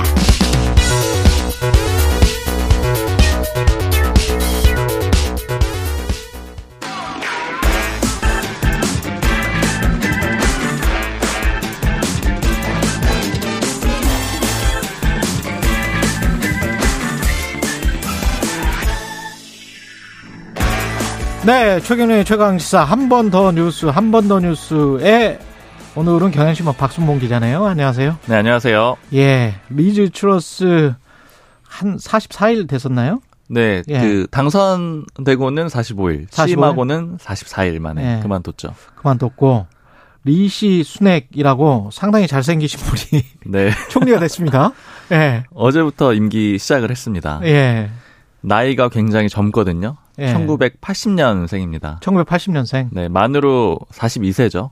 아, 영국 역사상 최연소 총리고요. 최연소군요. 근데 다만 단독 최연소는 아닙니다. 공동으로 최연소인데요. 아, 공동 최연소입니까? 좀. 생년월일 따져봐야 되겠네. 네. 예. 1812년에 아 보니까 5월생 정도였던 것 같거든요. 5월생, 그러니까 뭐 예. 비교적 빠른 편이라서 근데 예. 따져는 봐야 될 것 같습니다. 그래, 예. 1812년에도 42세 총리가 있었습니다. 1812년까지 올라가요? 네, 야, 무려 영- 210년 만에 최연소 총리고요. 야, 영국 민주주의 참 대단하네요. 예. 맞습니다. 예. 그때는 로버트 젠킨슨 총리라고 42세의 총리가 된 인물이 1800년 초반대에 있었으니까 좀 놀랍더라고요. 이걸 찾아보니까요. 멋있더라고요. 왜냐하면 펍이나 이거 저 영국 그 맥주집 있잖아요. 네. 그런 데서 직접 이렇게 여성 의원들에게 서빙도 하고 그러는데 되게 훈남이에요. 맞습니다. 저도 예. 사실 얼평을 안 하려고 했는데 안 넣었는데 외모가 굉장히 훌륭하고 아 그리고 매너도 아주 좋더라고요 보니까. 네. 예. 그 전임인 리즈 트러스 전 총리도 사실은 꽤 젊은 편이었거든요. 예. 75년생 47세였는데 그보다 더 5살이나 젊습니다. 그렇죠. 예. 그리고 예전에 캐나다의 트뤼도 총리도 처음에 총리 될 때 그때가 2015년이거든요. 음. 젊다고 굉장히 화제가 됐었는데 그때 나이 따져보니까 44세였더라고요. 예. 더 젊은 거예요. 이번에 이 순핵 총리가 훨씬 더 젊습니다. 음, 나이보다 사실은 더 주목받는 게 인도계입니다. 네. 이분이. 인도계가 총리가 된 거, 영국의 수장이 된 거는 영국 역사상 처음에 처음이죠? 처음 있는 일입니다. 예. 근데 다만 좀 알아보니까 영국 쪽에 이민자가 적지는 않다 그래요. 아, 그럼요. 네, 예. 대표적으로 런던 시장도 파키스탄계더라고요. 음. 네, 사디크 칸이라고. 근데 다만 그럼에도 불구하고 역시 수장 총리가 이 비백인이 됐다라는 거는 굉장히 좀 의미가 있는 일입니다. 이 순핵 총리의 아버지는 아프리카 케냐에서 태어난 인도계고요. 또 음. 어머니는 탄자니아에서 태어난 인도계입니다. 그러니까 모두 아프리카 동부 쪽에서 살았었고 예. 1960년대에 영국으로 이민을 와서 1980년에 순핵 총리가 영국에서 태어난 겁니다. 그리고 순핵 총리 본인의 종교도 힌두교예요. 아, 본인 종교도 힌두교군요. 네. 예. 무슬림은 아니고 힌두교고, 하기사 인도는 이제 네. 힌두교잖아요. 인도가 원래 영국 식민지였고, 맞습니다. 예. 식민지가 한 89년 동안 됐었거든요. 1858년부터 1947년까지 식민지였습니다. 아무래도 이렇다 보니까 인도 언론하고 인도 쪽의 반응이 굉장히 좀 뜨겁습니다. 여러 가지 의미로 열광을 하고 있는데요. 일단 나렌드라 모디 인도 총리 같은 경우에는 트위터에다가 글을 썼습니다. 순핵 총리를 가리켜서 살아있는 가교다. 이제 영국과 인도를? 연결해달라. 예, 네, 예. 이렇게 표현을 했고요. 예. 그리고 인도 최대 일간지 다이니크 바스, 바스카르 같은 경우에는 수낵 총리가 과거 인도가 받은 모욕에 복수했다 이렇게 표현을 했습니다. 아. 좀 어쨌든 이건 좀 자의적인 표현일 수도 있는데 근데 실제로. 제국주의 시대 때 인도 사람들이 탄압을 엄청나게 받았어요. 우리가 이제 일제 탄압 받은 것네 이상으로 영국이 잔인한 짓을 많이 했습니다, 사실은. 네. 예. 그리고 또 일간지 다이니크 자그란은 수년간 인도를 지배한 국가주의권이 지금 인도계 총리 손안에 있다 이렇게 음. 표현을 했고요. 또 인도 방송 NDTV 같은 경우에는 인도의 아들이 제국 위로 올라섰다 이런 자막을 달아서 방송을 송출했습니다. 인도 사람들 입장에서는 그런 반응이 나올 수밖에 없을 것 같고. 근데 이분은 인도계긴 하지만 가난하고 뭐 이런 사람은 아닙니다. 초 네. 엘리트, 슈퍼 초 엘리트의 부자도 굉장히 부자죠, 또. 맞습니다. 예. 그냥 금수저라는 표현으로는 안 될 것 같고요. 예. 다이아몬드 이상으로 가야 되는 그런 아, 정도의 그럼요. 금수저입니다. 예, 예. 그러니까 얼핏 보면은 소수자인가 이렇게 생각을 할 수 있겠지만 말씀하신 대로 아주 전통적인 영국의 엘리트라고도 표현할 수가 있거든요. 예. 왜냐하면 일단 재산이 굉장히 많습니다. 이 순핵 총리하고 배우자 재산 합치면은 7억 3천만 파운드인데요. 음. 어제 환율로 계산을 해보니까 우리 돈으로는 1조 1,900억 정도. 1조 2천억이네. 네, 예. 1조가 넘는 돈이 있으니까 이건 뭐 그냥 부자다 이런 정도의 수준은 아닌 거죠. 그렇죠. 배우자가 인도 IT 대기업 인포시스 회사 이 창업자의 딸입니다. 와. 인포시스 다 들어보셨을 거예요. 네. 그리고 재산 예. 많은 거는 사실은 이제 정치하면서는 오히려 좀 약점이 되기도 하잖아요. 눈총을 예. 많이 받았는데 일단 명품 브랜드 프라다를 입고 많이 나서 가지고 이게 좀 비판을 받기도 했었고 음. 또 아주 고가의 자전거를 타서 논란이 되기도 했고요. 예. 그리고 또 편의점 같은 데 가서 이제 물건 살 때 이제 영국에서는 물건을 바코드에 대는데 그걸 또 신용카드를 대는 그런 실수를 해 가지고 이제 구서, 우리나라에서도 비슷한 식의 그런 얘기들이 좀 있었잖아요. 방기문 총장이 그랬었던 거예요. 지하철 예, 탈때좀 어려움을 겪어 가지고 어려움을 겪고. 그런 비슷한 논란이 좀 있었고요. 예. 또 BBC 다큐멘터리에서 순핵 총리가 이렇게 말하는 장면이 있었는데 노동자 계층 친구가 없다 이런 얘기를 했거든요. 본인이 네. 스스로 맞습니다. 이게 이제 옥스퍼드 대학 나왔고 또 네. 스탠퍼드에서 MBA하고 워낙 금수저다 보니까 그 처음부터 뭐 고등학교 때부터 사립학교 다녔잖아요. 네. 예. 그래서 이제 요런 발언들하고 이런 배경들 때문에 과연 서민 경제 위기를 잘 대처할 수 있겠느냐, 공감할 수 있겠느냐 이런 음. 지적들은 영국에서도 이미 있는 상황입니다. 투자은행에서 또 성공했던 사람이잖아요. 네. 예. 그래서 총리가 된 과정이 극적이기는 합니다만은 어떻게 될지는 모르겠고 총리가 된 과정을 좀 성- 설명을 해 주시죠. 네, 원래 네. 지난달 정도 됐죠. 지난달이었죠. 이 트러스 전 총리가 경선에서 이기면서 총리가 됐던 거예요. 이제 영국은 의원 내각제라서 다수당의 대표가 총리가 되는 그런 시스템이다 보니까 내부 경선에서 이기면 되는 거죠. 근데 그때도 수낵 총리도 같이 출마를 했었습니다. 그런데 아, 수낵 총리는 2등이었고 2등이었고. 그때 리즈 트러스 전 총리가 1등 돼 가지고 이제 당선이 됐던 거죠. 이번에는 단독 후보로 무혈 입성을 했고요. 이제 원래는 수낵 총리가 존슨의 뭐 남자다 이런 표현도 있을 정도로 네. 보리스 전 총리하고 좀 이렇게 가까웠었거든요. 가까운. 뭐 최근에 멀어지긴 했었는데 어쨌든 보리스 전 총리가 존슨 전 총리가 최종적으로 불출마를 하면서 이 단독 후보로 좀 편하게 비교적 들어왔습니다. 근데 이게 좀 극적이라고 표현을 할 수가 있는 게 그때 2등을 할때 이 트러스 전 총리하고 수낵 총리의 이미지나 경제 정책 완전히 정반대였거든요. 같은 보수당인데. 맞습니다. 예. 이미지가 방금 이 수낵 총리는 말씀을 드렸고 트러스 전 총리는 자기가 좌파상의 딸이다, 뭐 중산층 출신, 출신이다 이런 점들을 많이 강조를 했었거든요. 그리고 또 이제 실제로 문제가 됐었던 감세도 많이 예고를 했었고요. 음. 근데 여기에 대해서 수낵 총리는 이 당신 정책은 거의 사회주의다. 이제 그렇게 퍼주면 망한다, 몽상이다 이런 식으로 비판을 했었던 거예요. 아, 그래요? 그런데 네. 결과적으로 트러스 전 총리가 정책 실패로 물러나게 됐던 거잖아요. 그렇죠. 그러니까 이제 경선 과정에서 아 수낵 총리가 했던 말이 맞았네 네. 이런 식으로 하면서 인기가 올라가 가지고 결과적으로 다시 총리가 될 수 있는 기회를 기회를 잡게 된 겁니다. 그러니까 수순핵 총리는 지금 트러스 총리가 했었던 감세 정책이랄지 이런 거를 거꾸로 하겠다, 반대로 하겠다. 그럴 가능성이 매우 높아요. 그러니까 예. 아마도 증세를 할 가능성이 높은데 오히려 증세를 할 가능성 네 그런데 네. 이제 문제는 조금 이더 모순되는 쫀다- 지점이 더- 있어요. 더 쫀다는 거죠. 맞습니다. 지금. 왜냐하면 예. 보수당이 근데 주요 지지층이 아무래도 부자들이라던가 그렇죠. 기업들이 많을 거 아니에요. 예. 그리고 전통적인 뭐 이데올로기가 그쪽이니까. 네. 예. 그런데 이제 부자들에 대해서 증세를 하게 되면은 예. 또 전통 지지층이 이탈하는 그런 부담이 생길 수도 있어서 아무튼 좀 여러 가지 행보를 봐야 되고 노동당과의 협치는 되겠지만. 그렇죠. 예. 근데 이제 순핵 총리가 약간 유연한 편이라고 해요. 뭐 아니면 이제 좀 안 좋은 말로 표현하면 좀 타협적이어 가지고 음. 어떤 정책이 나올지는 조금 더 지켜보긴 해야 되지만 예. 그러나 트러스 전 총리 같은 그런 정책을 펼칠 가능성은 거의 없겠죠. 아, 근데 저는 타협적이라는 그 말도 네. 뭐 기- 우리 정치에서 타협 안 하는 게 어디 있어요? 맞습니다. 타협하는 그- 게 예. 또 좋은 의미인 거죠. 그리고 경기 상황에 따라서 어떤 정책이 선이 될 수 있고 또는 약이 될 수 있고 어떨 때는 또 독이 될 수 있거든요. 네. 경기 상황에 따라서 결정을 해야지 이게 뭐 어떤 정책이 무조건 맞다 그러면 그 정책만 하면 되죠. 맞습니다. 그러면 뭐 경제가 뭐 계속 뭐 사이클이 없고 경제 위기가 절대 오지 않죠. 근데 경제 위기가 오잖아요. 음. 매 뭐한 5년마다 한 번씩 지금 오고 있지 않습니까? 그러면 네. 그런 상황에서는 그 사이클에 맞는 정책을 하는 수밖에 없을 것 같고. 완전히 동감합니다. 예. 타협적인 정책을 내놓을 필요가 있는 거죠. 우리도 네. 제발 좀 이런 거 가지고 싸우지 말았으면 좋겠어요. 그냥 IMF도 다 인정하고 전 세계가 인정하는 그런 정책들이면 그 네. 정도면 다 그냥 한 바구니에 담을 수 있는 거지 좌파다 우파다 이게 따지는 나라는 이제 거의 없는 것 같은데. 네. 예. 그런 측면에서 조금 배웠으면 좋겠습니다. 예. 순핵 총리는 잘 됐으면 좋겠네요. 네.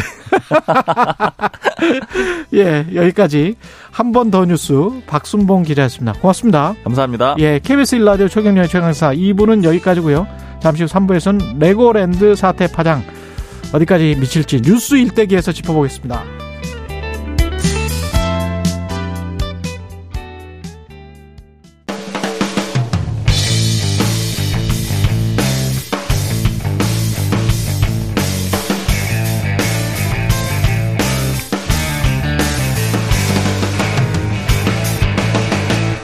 최경영의 최강 시사.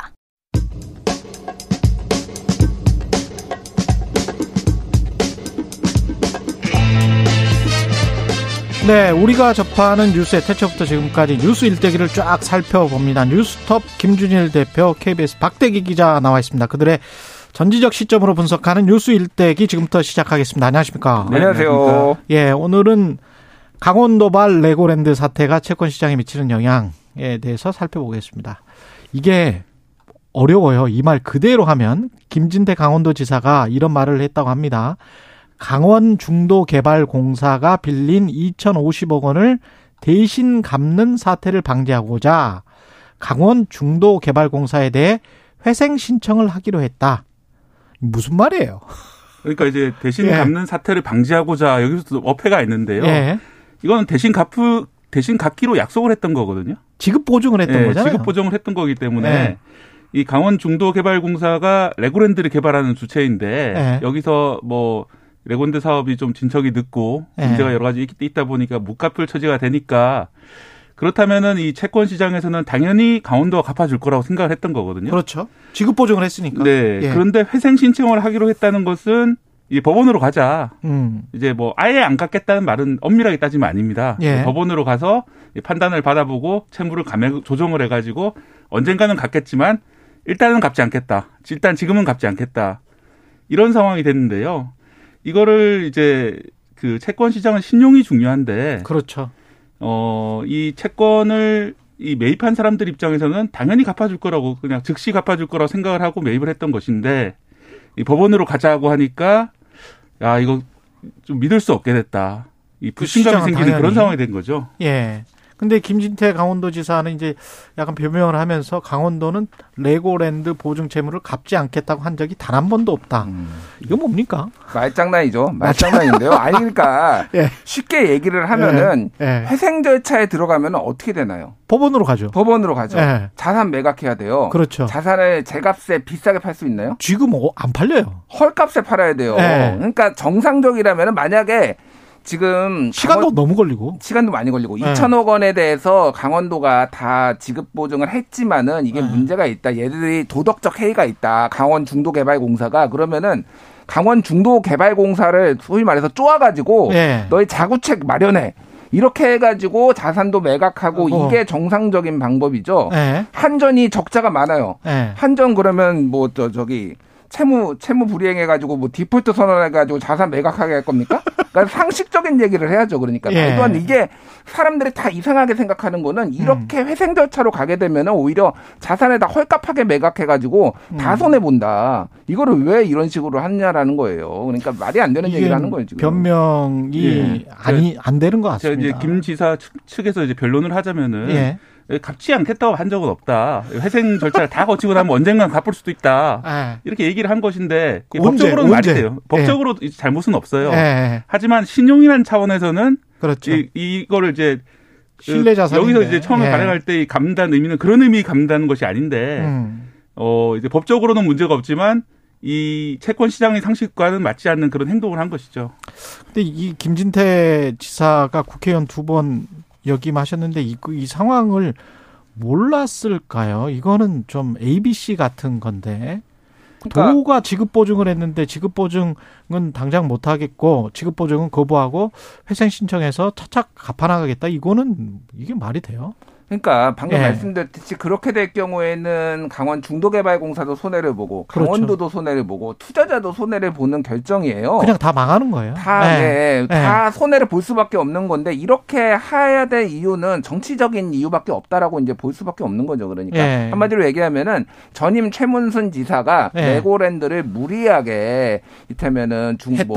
예, 채무도 지급 보증을 하고 지금 경영도 안 좋고 이래서 이거에 실정을 부각하기 위해서 이렇게 뭐 채무 불이행 상황을 만들었다 이렇게 볼 수밖에 없는 거죠. 근데 저금리 상황에서 이런 저 지자체가 무리하게 했건 뭐 유리하게 했건 간에 당시에 벌인 사업들 그리고 민간 사업자들이 벌인 사업들이 굉장히 지금 부동산 PF가 많잖아요. 네. 그것 때문에 지금 채권 시장에서도 직격탄을 맞은 거 아닙니까? 예, 그렇습니다. 사실 이- 이제 채권 시장 자체가 음. 올해 들어서 불안불안했어요. 미국이 이제 계속 금리를 올린 상황에서 예, 고금리 상황이 되면서 안 그래도 불안불안한 상황이었고 여기다 한전채 문제도 있었습니다. 예. 한전이 아시다시피 연간 뭐 20조 원이 넘는 적자를 내다 보니까 근데 전기요금을 안 올리고 있죠. 그러니까 한전이 매달 그 몇 조 원씩 이제 채권을 계속 발행을 하고 있는데 그렇죠.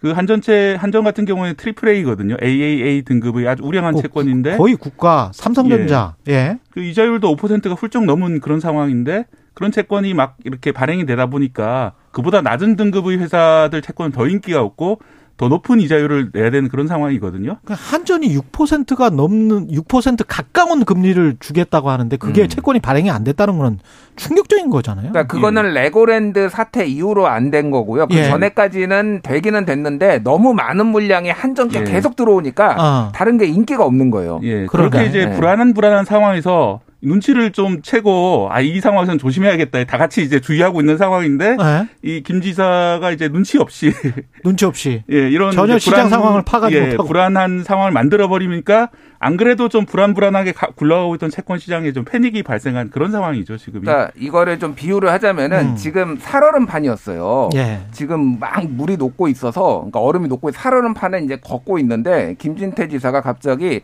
나 물수제비 한번 떠볼게 그러고 돌에 던졌는데 이게 좀 깨져버린 겁니다 지금 이게 그냥 푹 들어가 버렸고 푹 들어가면서 지금 난리가 나버렸어요 그러니까 예. 이게 채권 시장이 2,500조 원이나 규모가 상당합니다. 사실은 주식 시장 에 약간 좀 지금 주식 시장이 코스피가 많이 떨어졌기 때문에 주식 시장보다 더 클 거예요. 2,500조 원이면 어마어마한 규모거든요. 근데 거기에서 유통시장 똑같습니다. 유통시장, 발행시장 이 두 가지가 있는데 이렇게 경기가 안 좋으면 가령 만 원에 발언에 발행했던 채권 회사채 가격이 뚝뚝뚝 떨어져요. 만 원에 발행했던 게 뚝뚝뚝 떨어지면 그만큼 이자를 더 줄 수밖에 없잖아요. 발행 시장에서는 그러면 이 쭉 올라가 버리는 거예요. 금리가 그러면 이 사람 이 사람들이 기업들 있지 않습니까? 기업들 입장에서는 높은 금리 10% 15% 가까이 되는 금리를 주고라도 채권을 발행해야 되는데 그 빚을 못 믿겠다. 당신들 망할 것 같다라고 해서 발행 시장에서도 돈줄이 막혀버리는 그런 상황이 됩니다. 그렇죠. 근데 이게 강원도 레고랜드 발의 채권 시장이 움츠러들었다라는 거는 이 전반적으로 등급이 있을 거 아닙니까? 한국전력의 AA부터 triple A부터 해가지고 등급이 BBB 마이너스 그 이하 정크본드까지 있는데 전부 다 BBB 마이너스는 원래 잘 안 되는데 전부 다 지금 막혀버렸다는 거예요. 이게 아주 심각한 거죠. 이게 사실은. 그러니까 언론 예. 보도를 저도 지금 최근에 열심히 읽고 있는데 예. 기사 나온 게 원래 시장 상황이 방금 얘기했듯이 안 좋았어요. 그래서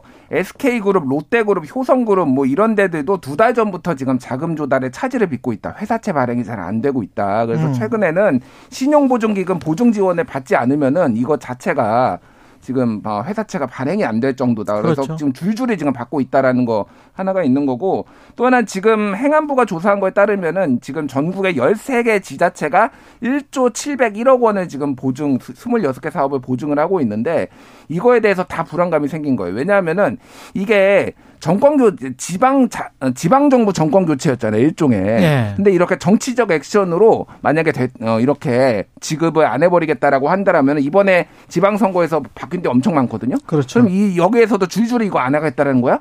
이렇게 그렇지. 되니까 그런 이거 함의가. 예 그런 함의가 있으니까 완전히 지금 다 완전 경색이 돼버린 거예요. 지금. 그러니까 정부에서도 지금 사태가 좀 심각하다는 걸 인식을 하고 나머지 지자체 강원도를 제외한 나머지 지자체는 다 이제 이행을 하겠다 이런 준수까지 하는 어. 그런 상황이거든요. 그래서 그런 식으로 좀 시장이 불안감을 달래야 될 그런 위기 상황이고요. 어. 말씀하신 대로 기업 쪽이 더 저는 문제가 더 크다고 생각을 하는데 음. 어 이제 대기업들 상황을 보자면은 어 이렇게 자금 시장이 좀 경색되다 보니까 자금 조달할 때 금리가 훨씬 많이 줘야 된다는 거거든요. 저- 전보다 예. 더 높은 금리를 조달해야 되는 상황이 되다 보니까 투자를 좀 축소하는 방향으로 가고 있습니다. 그럴 수밖에 없습니다. 네. 엊그제 예. 현대차가 발표한 바에 따르면 올 초에 그 계획했던보다 3천억 원 정도 투자를 줄이겠다 이렇게 발표를 했고요. 음. 뭐 SK 그룹 같은 경우 뭐 다른 경우들도 최대한 이제 기존 예정됐던 사업을 좀 늦춘다, 보류한다 이런 식으로 좀 상황이 나서고 있는데 이렇게 되면 이제 전체적으로 경기가 이제 후퇴하게 되는 그런 상황이고요. 음. 안 그래도 이렇게 안 좋은 상황이었는데 이런 이제 사건까지 투척이 되니까 더더욱 이렇게 기업 자금 네. 경색을 우려한 기업들이 투자에 소극적이 될 수밖에 없고 예, 국민 경제에 좀 안 좋은 상황이 펼쳐지고 있는 겁니다. 1319님이 문제는 과도한 사업 규모와 투자로 도민들 세금이 나간다는 겁니다. 이렇게 말씀하실 수 있어요. 충분히. 네. 남궁님 님이 성남시 모라토리엄 생각나네요. 이거는 모라토리엄과 이번에 디폴트 음. 부도와 약간 구, 구분을 구분이 되는 이야기입니다. 이거. 그러니까 예. 성남시가 모라토리엄 그거는 이재명 시장이 예. 전에 있는 백 누구였죠? 그 시- 이대엽 전 이대엽. 이대엽 시장이 너무 성남시 재정을 많이 써가지고 성남시가 갚을 능력이 없다 어. 모라토리엄을 선언을 하고 그거를 회생 회생 절차 비슷하게 그래서 예. 잘 돈을 이제 세수를 걷어가지고 이제 그거를 회생 절차를 밟은 이런 건데 시 자체가. 예, 시 자체가 근데 왜 그때는 음. 채권 시장이 움직이지 않았을까요? 그때는 그러니까 네. 이게 눈치가 있어야 돼요. 금융 지금 상황이 어떤지 자체를 예. 봐야 되는 거죠. 그리고 모라토리엄을 선언을 했지만 그렇다고 우리가 돈을 안 지금 주겠다. 하나도 안 주겠다라고 한 건 아니에요. 그게 정치적 액션이었고 사실 그때도 논란이 있었던 그때도 게 쇼라는 논란이 네. 있었고 그렇죠. 심지어 예. 이제 이재명 중앙정부에서 돈 좀 달라 그 예, 이야기였잖아요. 이재명 대표도 예. 이제 나더러 쇼했다고 하면 틀린 말도 아니지만 뭐 이렇게 그렇지, 그렇지. 이렇게 예. 이제 인터뷰도 하기도 했는데 그래서 네. 사실 지금 김진태 지사가 이재명을 카피했다 이런 얘기들이 많이 나와요. 그러니까 전임의 어떤 실정을 네. 최대한 부각시켜가지고 나도 한번 그러니까 이런 식으로 조금 대선 후보까지 됐으니까 음. 그런 식으로 좀 쇼를 했다라고 이제 봐야 되는데 그것도 눈치가 있어야죠. 그래서 예. 칼럼에 보면은 영국 트러스 총리와 김진태 지사의 공통점 예. 눈치가 없다. 눈치가 이런, 이런 칼럼들이 예. 이것도 때와 장모 이런 타이밍을 보면서 그렇죠. 쇼도 해야 되는데 예. 감세한다고 하니까 그러니까 뭐 영국 같은 경우에도 그러면은 세수 줄어들고 그러면은 어 파운드와 불안해지고 그것도 경기가 좋을 때 해야 되는 거죠. 그러니까. 그렇죠. 예. 예. 그리고 아까 첫 번째 질문하신 분 그때 과도한 투자를 한 거 아니냐? 이거는 민간이든 관이든 똑같이 저금리 시대하에서 과도한 투자가 발생을 합니다. 자본주의에서는. 근데 그게 왜 발생을 하냐? 먼 미래가 어떻게 될지 아무도 모르잖아요. 그러니까 그때는 막 투자를 해가지고 자산을 늘리려고 해요. 근데 이때 가장 중요한 건 뭐냐면요. cash flow 현금이 어떻게 돌아가느냐가 굉장히 중요한 거죠. 그래서 기업이든 부동산 지금 PF든 뭐 이 저 도든 간에 stock 그 저 자산 에셋의 개념과 이 cash flow 현금이 돌아가는 이 흐름은 구분해서 보셔야 되고 도지사든 시장이든 기업 경영주든 지금은 현금 흐름이 어떻게 돌아가느냐 그것만 집중해서 보시고 그걸 통해서 그 재무 담당 이사들이 지금 파악을 하는 그런 상황이기 때문에 그것만 집중해서 한번 보시면 될 것 같아요. 예. 예, 다만 이제 뭐 결과론이긴 합니다만 음. 이 이렇게 이제 언젠가 고금리 상황이 올 걸 예상을 못했다. 뭐 이런 점은 충분히 비판을 할 수 있을 상황인 것 같고요. 예. 또 레고랜드란 자체가 중도 유적이라는 아주 우리나라 고고학에서 가장 중요한 유적 터 위에다가 만들어져 있거든요. 그런 그런 이야기 있었어요. 여기에 예. 지금 3,500년 전쯤에 시작되는 청동기 시대의 집자리가 1,300기나 발굴이 됐습니다. 맞아요. 거의 예. 청동기 시대의 그 어떤 어떤 국가의 수도 어쩌면 아. 우리나라 최초의 국가의 수도였을 수도 있는 땅 위에다가 레고랜드를 레고를. 만들어진 그런 상황인데 음. 그래서 이걸 좀 개발을 할 때 이런 그 유적을 어떻게 보면은 잘 보존을 하고 그래서 반대 의견이 많았거든요. 예 그때도. 그런 예. 차원에서 좀 개발을 했고 음. 이 투자금 관리라든지 이런 것들을 좀 더 잘했으면은 음. 더좀 좋은 사업이 되지 않았을까 이런 좀 아쉬움이 많이 남, 남는 사업입니다. 그래서 네. 당시에 김진태 의원이 당시 2014년에 트위터가 또 다시 화제가 되고 있어요. 예. 그때 엄청 레고랜드 찬성했거든요. 그래서 예. 이렇게 썼습니다.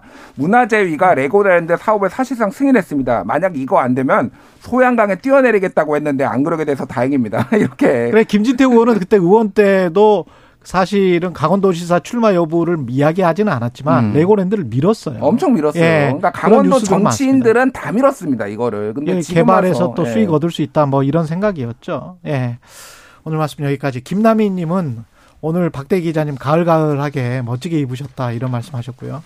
예, 김준일 대표님 넥타이도 멋있다 뭐 이런 이야기. 감사합니다. 예, 감사합니다. 최강 시사 인기 코너 뉴스 일대기였습니다. 뉴스톱 김준일 대표 KBS 박대기 기자였습니다. 고맙습니다. 감사합니다. KBS 일라디오 최경영의 최강 시사 듣고 계신 지금 시각 8시 45분으로 향하고 있습니다. 최경영의 최강 시사는 여러분과 함께합니다. 짧은 문자 50원, 긴 문자 100원이 드는 샵 9730.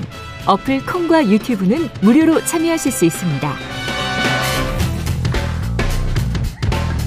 네, 최근 마약 범죄 근절을 위해서 검찰, 경찰 그리고 대통령까지도 마약과의 전쟁을 선포했는데요. 단속 처벌 이걸로 마약 퇴, 범죄 퇴치가 다 됐으면 좋겠는데 예, 박영덕 한국 마약 퇴치 운동본부 실장과 이야기 좀 나눠보겠습니다. 안녕하십니까? 네, 안녕하세요. 예, 마약 퇴치 운동본부 한국 마약 퇴치 운동본부 일하게 되신 지는 얼마나 되셨어요?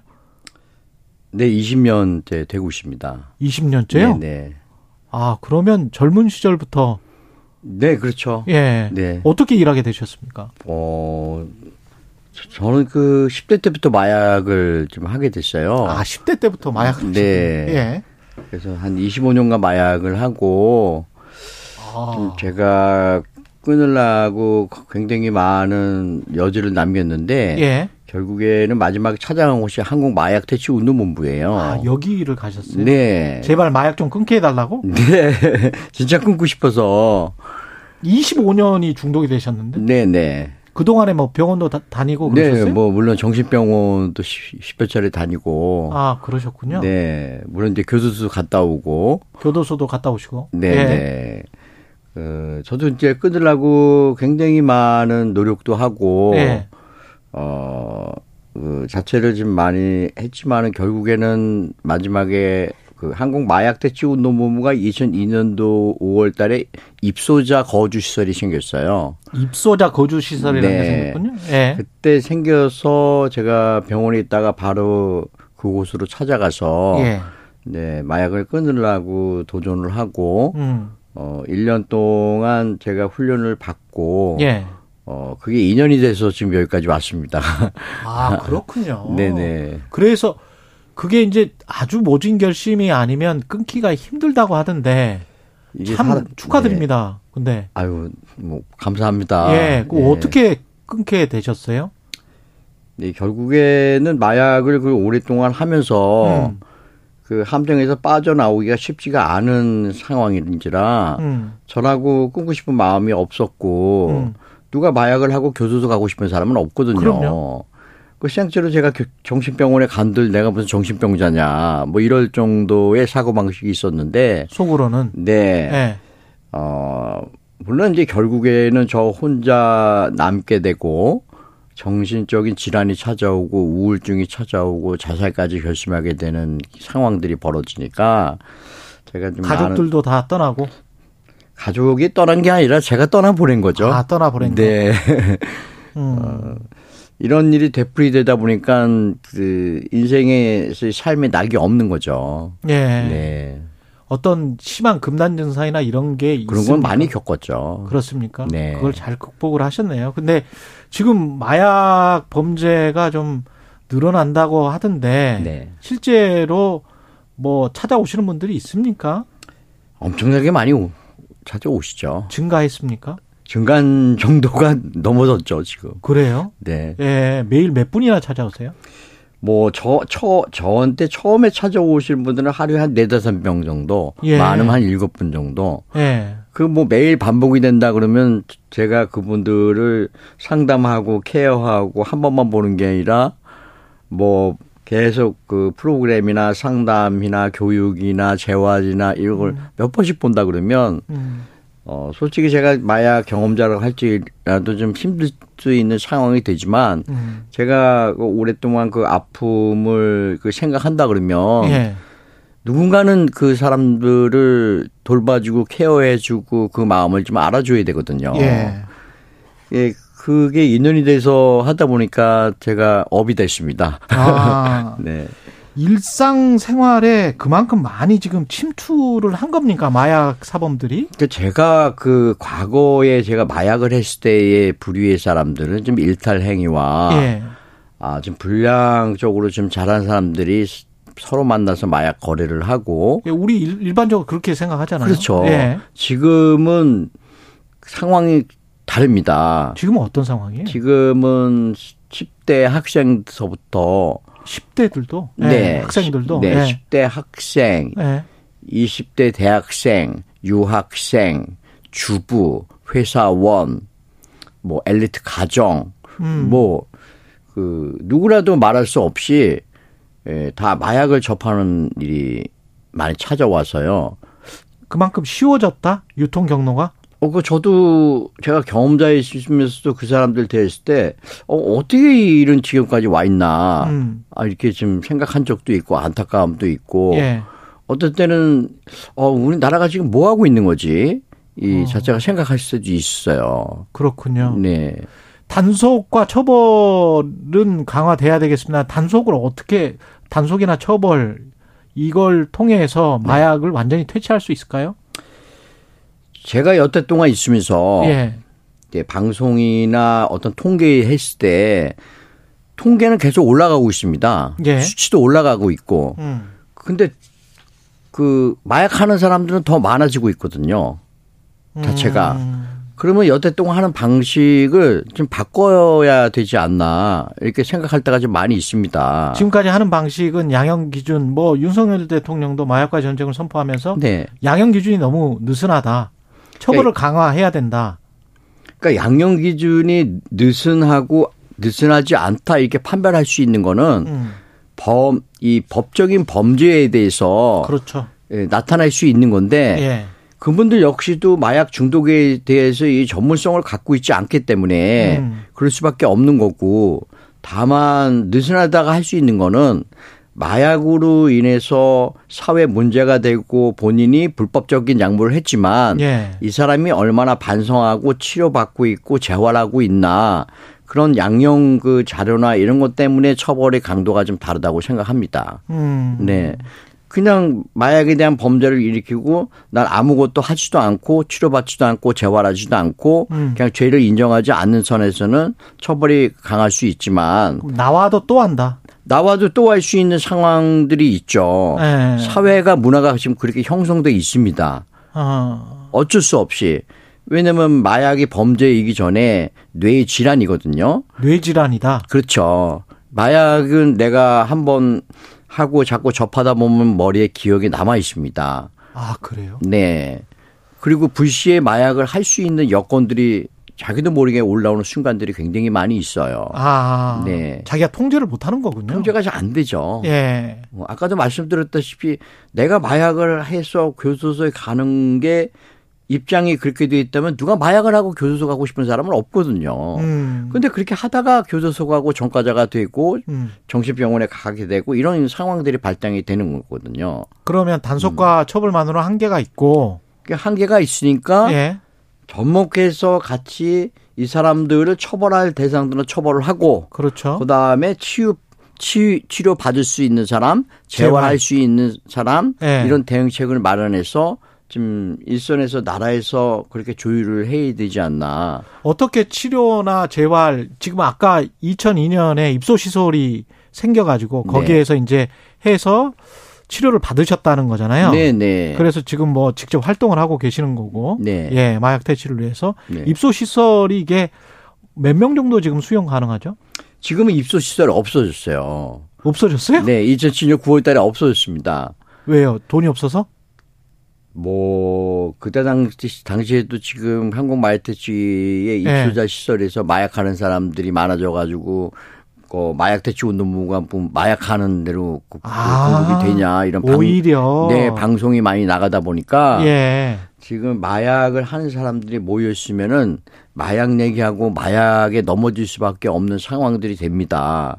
아. 네 그런 일 그런 일들은 번하게 많이 있거든요. 예. 하다못해 교도소 내에서도 마약이 반입됐다는 보도가 나오고 음. 이런 일들이 되는데 갇혀 있는 곳에서도 그런 문제가 되는데 예. 사회에 나와서 그 사람들을 위해서 중독자들을 케어하는 순간에는 그 재범과 재활 하는 곳에서 재발이 일어나기 마련이거든요. 그러네. 네. 예. 그러면 그거를 일상화해서 다시 이 사람들을 예. 올바르게 사고방식을 바꾸려 되는 오랜 시간이 걸려요. 어, 어떻게 해야 됩니까? 그러니까 규칙적인 생활을 하면서 사회 복귀하기 위해서는 예. 우선은 중독자가 문제가 되는 거는 사회에 적응하기가 굉장히 힘든 거죠. 음. 일상 규칙이 깨진 상태이거든요. 예. 그러면 이 사람들을 그 자체의 규칙적인 생활을 하면서 사고 방식을 바꾸면서 가지고 있던 그 인간의 그 본질을 다시 깨우쳐 올라서야죠. 예. 그래야지 사회에 나가서도 내가 약 없이 생활할 수 있는 여건과 행복을 찾을 수 있게 도와줄 수 있어야 되거든요. 지금 네. 저 7724님이 학원 강사인데 우연히 학생들과 대화하면서 네. 학생들이 마약 유통 경로를 안다고 자랑스럽게 말했던데 네. 말하는데 네. 그 충격이 너무 컸다 이런 네. 말씀하셨거든요. 네. 이게 너무 쉽게 생각하고 있는데 네. 경고의 말씀을 좀 해주셔야 될 것 같아요. 한 30초 정도 남았습니다. 이게 지금 10대 같은 경우에는 네. 어쩔 수 없이 호기심이 많고 네. SNS 따지면은 이 10대, 20대가 전문적이에요. 일상 우리 이 그렇죠, 사- 그렇죠. 사회인이 알 수 있는 그 네. 통로를 훨씬- 더 넘어서서 훨씬 더 검색 잘하죠. 네, 알수 있는 예. 상황이 되는 거고 예. 그동안에 코로나 19로 인해서 너무 갇혀 있던 생활을 하다 보니까 음. 이 사람들은 그쪽에밖에 신경 쓸 여력이 안 되는 거죠. 아, 호기심. 그렇죠. 그리고 그 예. 꼭 마약이 아니더라도 일반 사람 같은 경우에는 뭐 흥분제 아니면은 아. 또 잠을 못 자는 경우에 수면제 이런 걸로 한번 검색을 하다 보니까 이런 측면에서 그 안에 들어가서 마약의 통로 알겠습니다. 텔레그램을 통해서 여기까지. 네. 예, 박영덕 한국마약퇴치운동본부 재활 지도실장이었습니다.